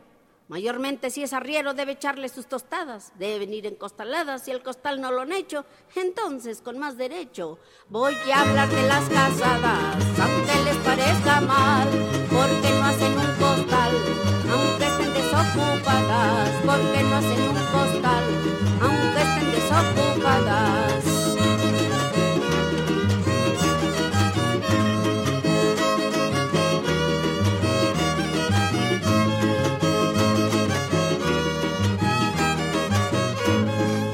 Sería una gran tontería casar yo con una floja de ribetes si se moja muy prontito se resfría. Y está caída todo el día con las sienes amarradas, probes, son muy delicadas. Las daña el sol y la luna, no todas, una por una. Voy a hablar de las casadas, aunque les parezca mal, porque no hacen un costal, aunque estén desocupadas, porque no hacen un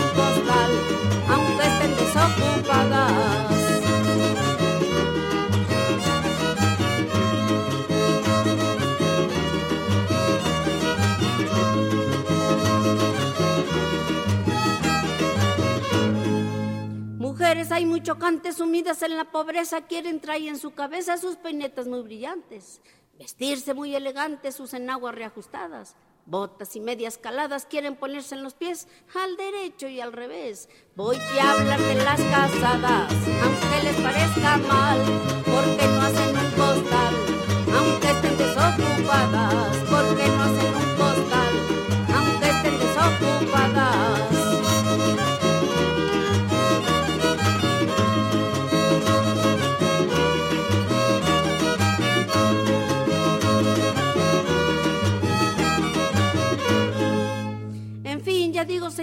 por la presente ocasión, a todas pido perdón que no se enojen conmigo. Mas otra cosa me obligo a decir a mis estimadas, sean solteras o casadas, que si no se van conmigo, pues entonces siempre sigo. Y hablando de las casadas, aunque les parezca mal, porque no hacen un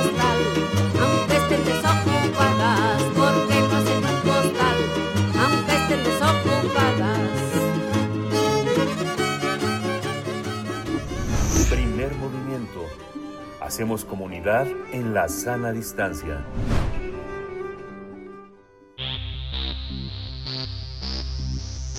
De festivales, ferias y más. Recomendaciones culturales.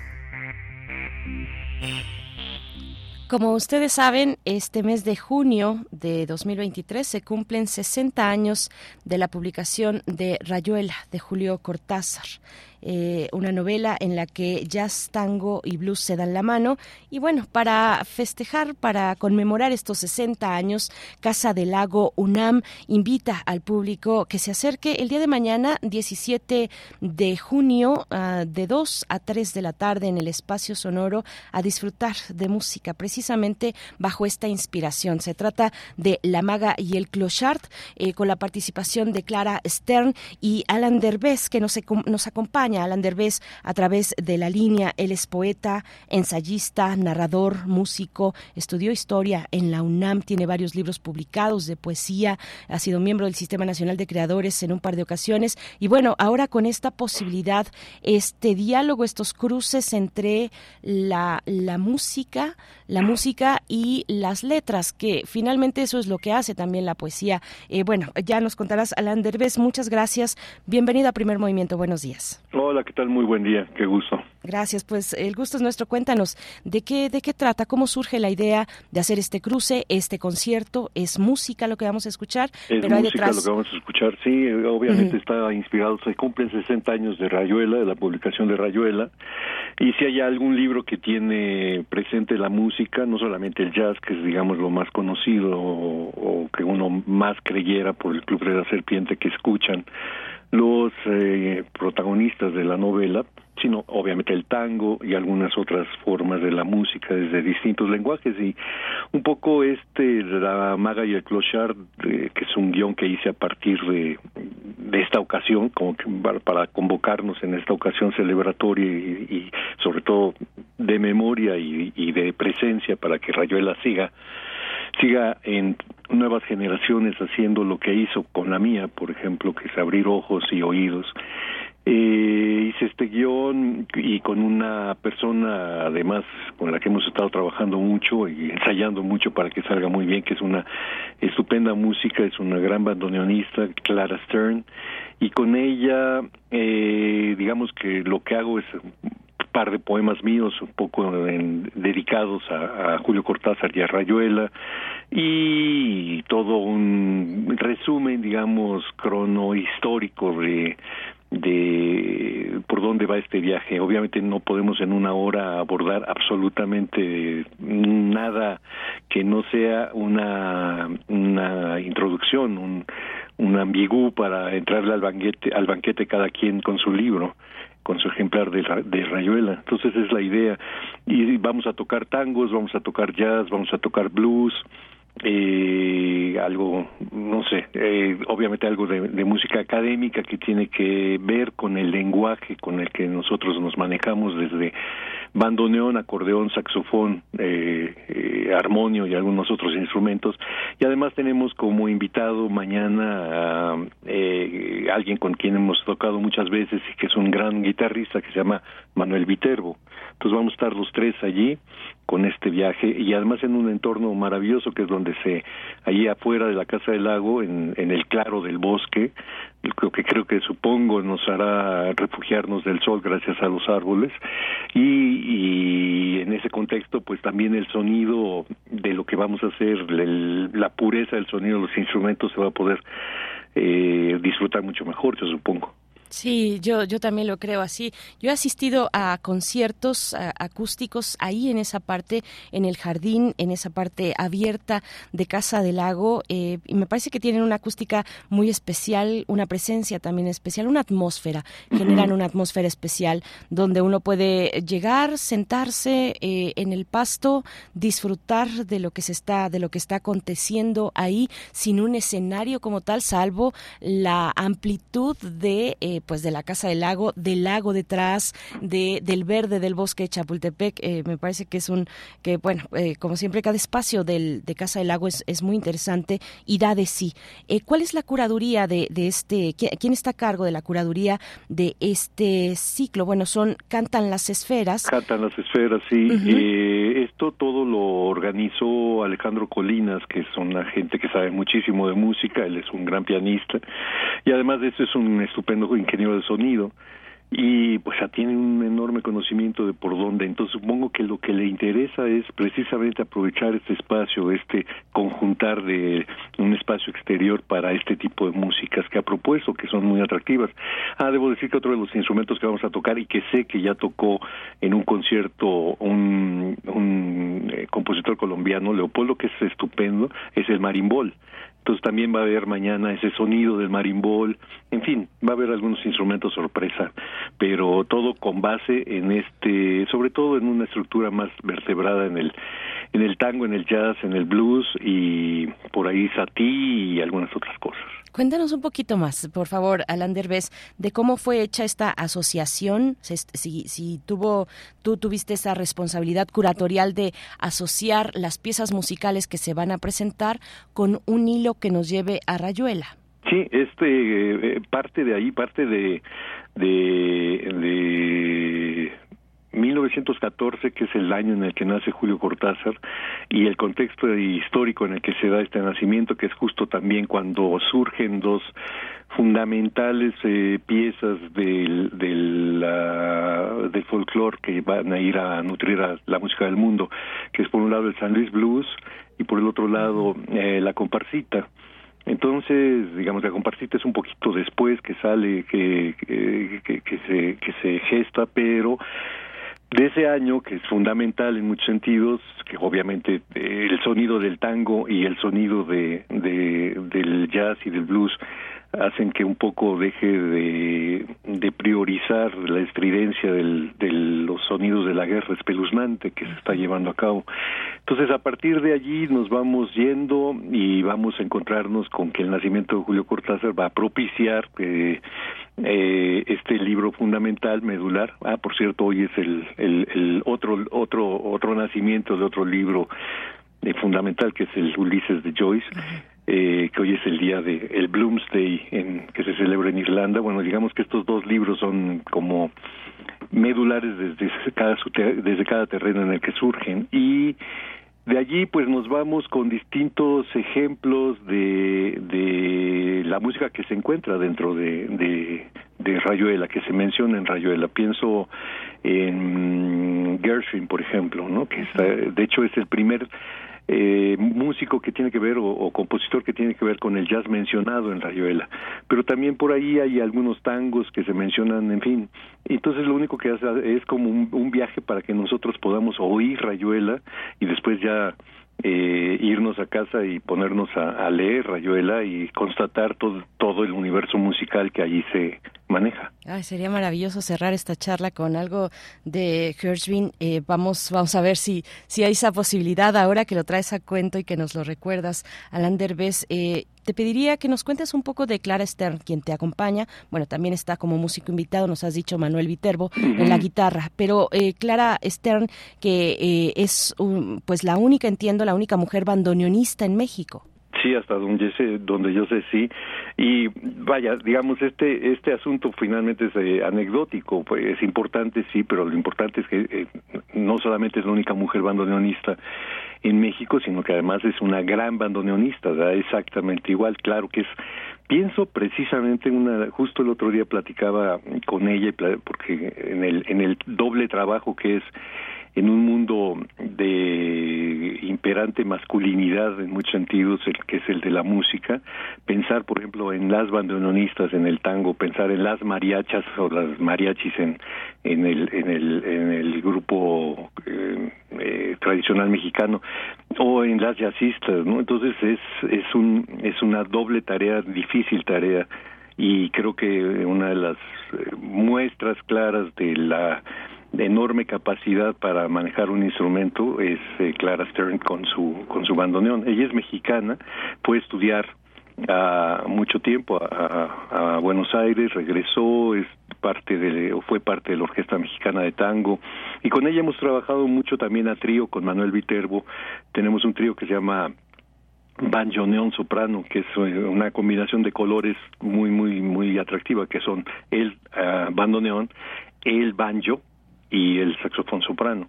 Con ese trío trabajamos más o menos seguido y también, bueno, ahora lo, lo estamos armando, lo decidimos armar a dueto, por una situación coyuntural que fue que de pronto en un ensayo eh, sucedió un percance con mi acordeón, entonces de pronto nos vimos en la, en la pues en esa coyuntura que, nos llevó a, invitar a participar con nosotros a, a Manuel Viterbo y él gentilmente accedió y con él vamos a estar. Después lo seguiremos haciendo esto de, de la maga y el clochard a dueto tanto Clara Stern como yo y eh, cuando si se presta la oportunidad obviamente vamos a invitar a Manuel Viterbo maravilloso. ¿Cómo podemos seguir este trabajo? Eh, bueno, porque hay participaciones de tu parte con muchos talentos eh, artísticos interesantes que hay que seguirles eh, la pista, como en el caso de Banjoneón, Soprano. ¿Cómo, ¿Cómo nos acercamos? ¿Cuáles son las presentaciones que hay en puerta para, para ti, para ustedes, para los músicos y músicas por lo pronto, por lo pronto, hoy vamos a, mañana vamos a tocar en la Casa del Lago esto de, de la Maga y el Clochard. El, en 15 días más, el siguiente sábado en 15 días, digamos, en un lugar que se llama El Convite, que está ahí en Portales, en la calle de Ajusco, vamos a hacer lo mismo, claro, es otro espacio, vamos a tener que adecuarnos al, espacio con esto para volver a hacer lo de, lo de la, la maga y el clochard. Y bueno, cada viernes además estoy tocando blues en un lugar allí en Coyoacán, que es otra, otra, otra de las del, del, de las áreas donde me gusta moverme muchísimo, que es tocando blues con mi saxofón y también con el acordeón ocasionalmente. Y, ¿En qué lugar de Coyoacán? Eh, es en Coyoacán, en, en, la, en Francisco Sosa, justo donde hace la cuchilla con con presidente Carranza y hay un lugar que se llama el Antul, que mm. quiere decir antojo en catalán, y ahí estamos tocando todos los viernes, hoy a partir de las 8 de la noche. A las 8 de la noche, muy bien, pues eh, muchas gracias eh, Alan Derbez, enhorabuena, y estaremos ahí el día de mañana, junio 17, viernes 17 de junio a las 2 de la tarde, de 2 a 3, en el espacio sonoro, ahí en el pastito que está a un costado de la Casa del Lago de la UNAM. Muchas gracias y hasta pronto. Ahí nos vemos, me dio mucho gusto. Muchas gracias. Gracias, gracias a ti. Nos vamos a quedar con algo de, George Herbin, eh, eh, pues ya lo mencionado eh, en esta en esta charla con Alain Derbez. Están escuchando An American in Paris y esta es la manera en la que les deseamos un feliz fin de semana. Hasta el próximo lunes nos volvemos a encontrar aquí en Primer Movimiento. Quédense en Radio UNAM. Gracias a todo el equipo, a ustedes por su escucha. Se despide Berenice Camacho en el micrófono. Esto fue Primer Movimiento, El Mundo desde la Universidad.